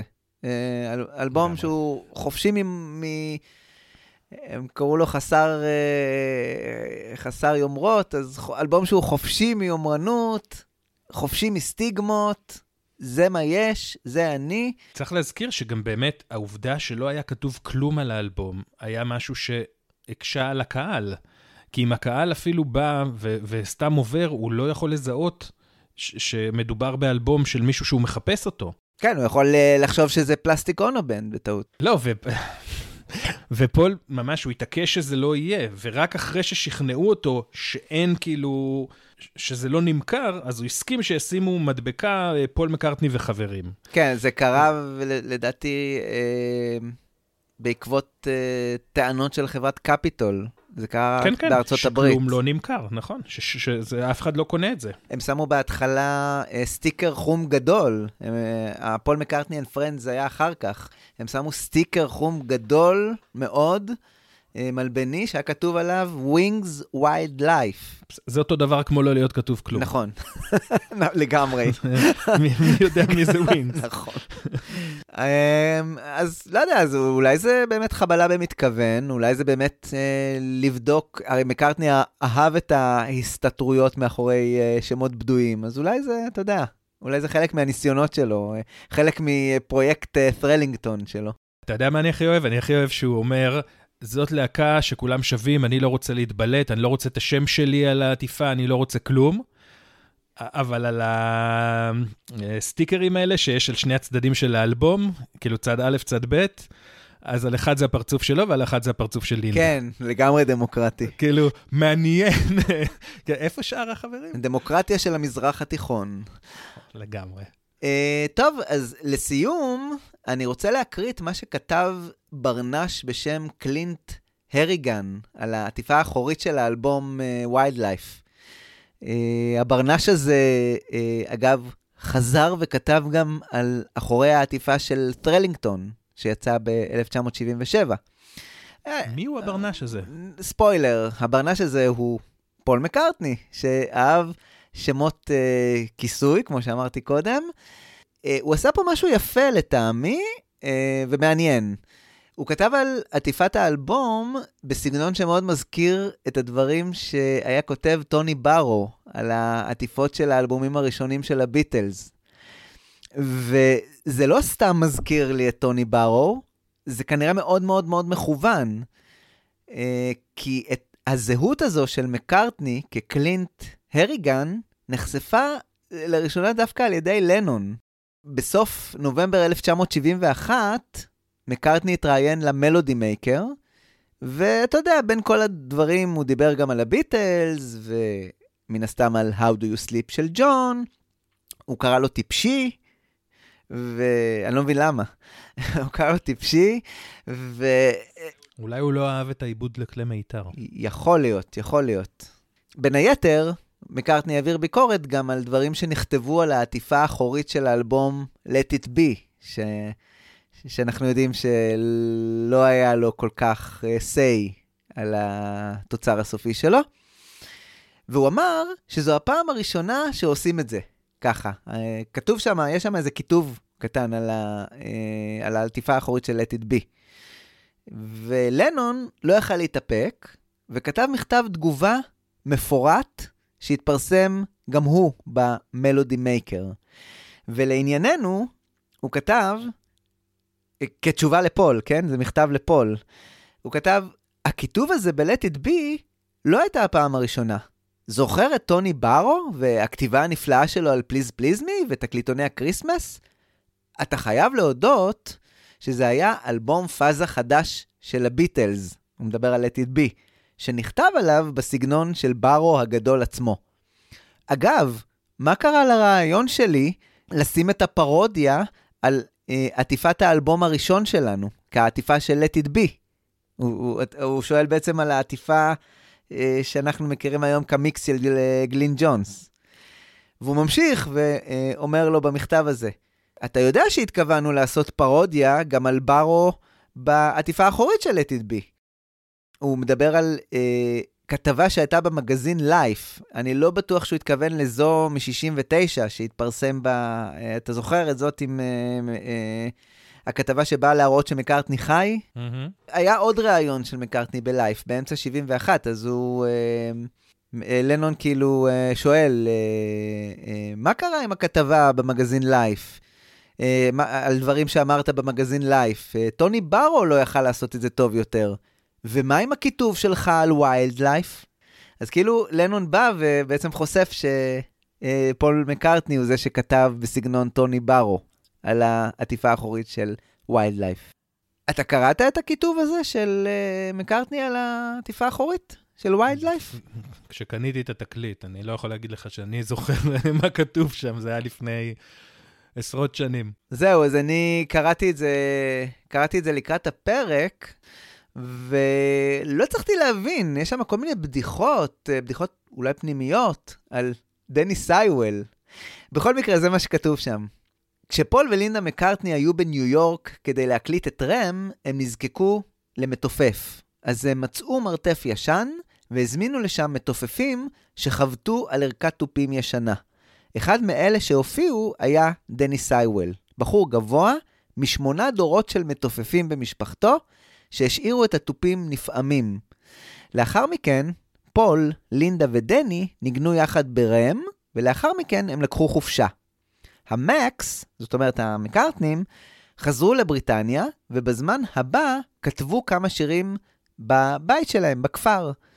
כשהגיע הזמן להקליט שוב, הם יצרו קשר עם דני ליין, בחור מברמינגהם, וביקשו ממנו לבוא ולנגן. הוא השיב בחיוב, כאילו שיש לו ברירה, והביא איתו את הגיטרה הנאמנה שלו. ויחד עם המקס ודני אס, בסוגריים, שהגיע מארצות הברית כמו בקסם, כשהוא מביא איתו את אשתו, שהייתה שיכורה שוב. זה כתוב על העטיפה של האלבום. ואת ערכת התופים שלו. הם ערכו חזרות למשך זמן מה, שרו כמה שירים, כתבו כמה שירים חדשים, ועשו את דרכם לאולפני העיר הגדולה. תוך שלושה ימים הם הקליטו את רוב הטרקים, ותוך כמה שבועות האלבום היה גמור. כאן תמצאו את המוזיקה שהם עשו. Can you dig it? האם תוכלו להבין אותה? Can we dig it? נראה לי פחות עכשיו ממה שקודם. אבל נראה לי שאחלה נקודה לסיים איתה את הפרק הזה על Wild Life. תודה רבה שהייתם איתנו בספיישל הזה, לכבוד אה, 50 שנה לאלבום המקסים, Wild Life, של פול מקארטני וווינגס. תודה רבה, גיא. תודה רבה שהזמנת אותי. נהניתי מאוד מאוד. גם אני, היה לי ממש כיף. תבוא לבקר מדי פעם. יבוא. אה, נסיים את הפרק הזה עם אה, סוג של דמו שווינגס הקליטו uh, איפשהו בתקופה הזו של ההקלטות לווייד לייף, זה קטע מאוד אלתורי. דיברנו קודם על uh, סגנון הרגעי, דיברנו על סגנון אפריקאי, וזה קטע שנקרא אפריקן יהיה, שאני מאוד מאוד מחבב, אני חושב שהוא אדיר. uh, ומשעשע, וגם מתכתב עם מה שאמרנו קודם, ועם ההשפעות המינוריות האפריקאיות, ואולי גם תחושת החופש באלבום. וגם מתכתב לי אחר כך עם אה, הרפתקת אה, ניגריה באלבום Band on the Run, הרפתקה שלא ממש באה לידי ביטוי באלבום, אבל מתכתבת אה, עם הקטע הזה. ובעיקר זה קטע כיפי, שראה אור ב Archive Collection של Wild Life. כמו בכל סוף פרק, אני אזכיר לכם שאני אשמח תמיד לקרוא מה יש לכם לומר על הפרק אה, בתגובות בפייסבוק או בבלוג, ואתם כמובן מוזמנים להאזין לעוד פרקים בפודקאסט, אה, לקרוא את אה, מגוון הפוסטים בבלוג, לעשות לייק לדף הפייסבוק אה, וכל שאר הרשתות החברתיות, ולהירשם ל mailing list בבלוג כדי לקבל עדכונים במייל לגבי ביטלמניקס. גיא, סי. תודה רבה, נעמת לי מאוד. תודה רבה, גם אתה לי. ביי, תודה לכם. ביי ביי. ביי. Yeah, yeah, yeah,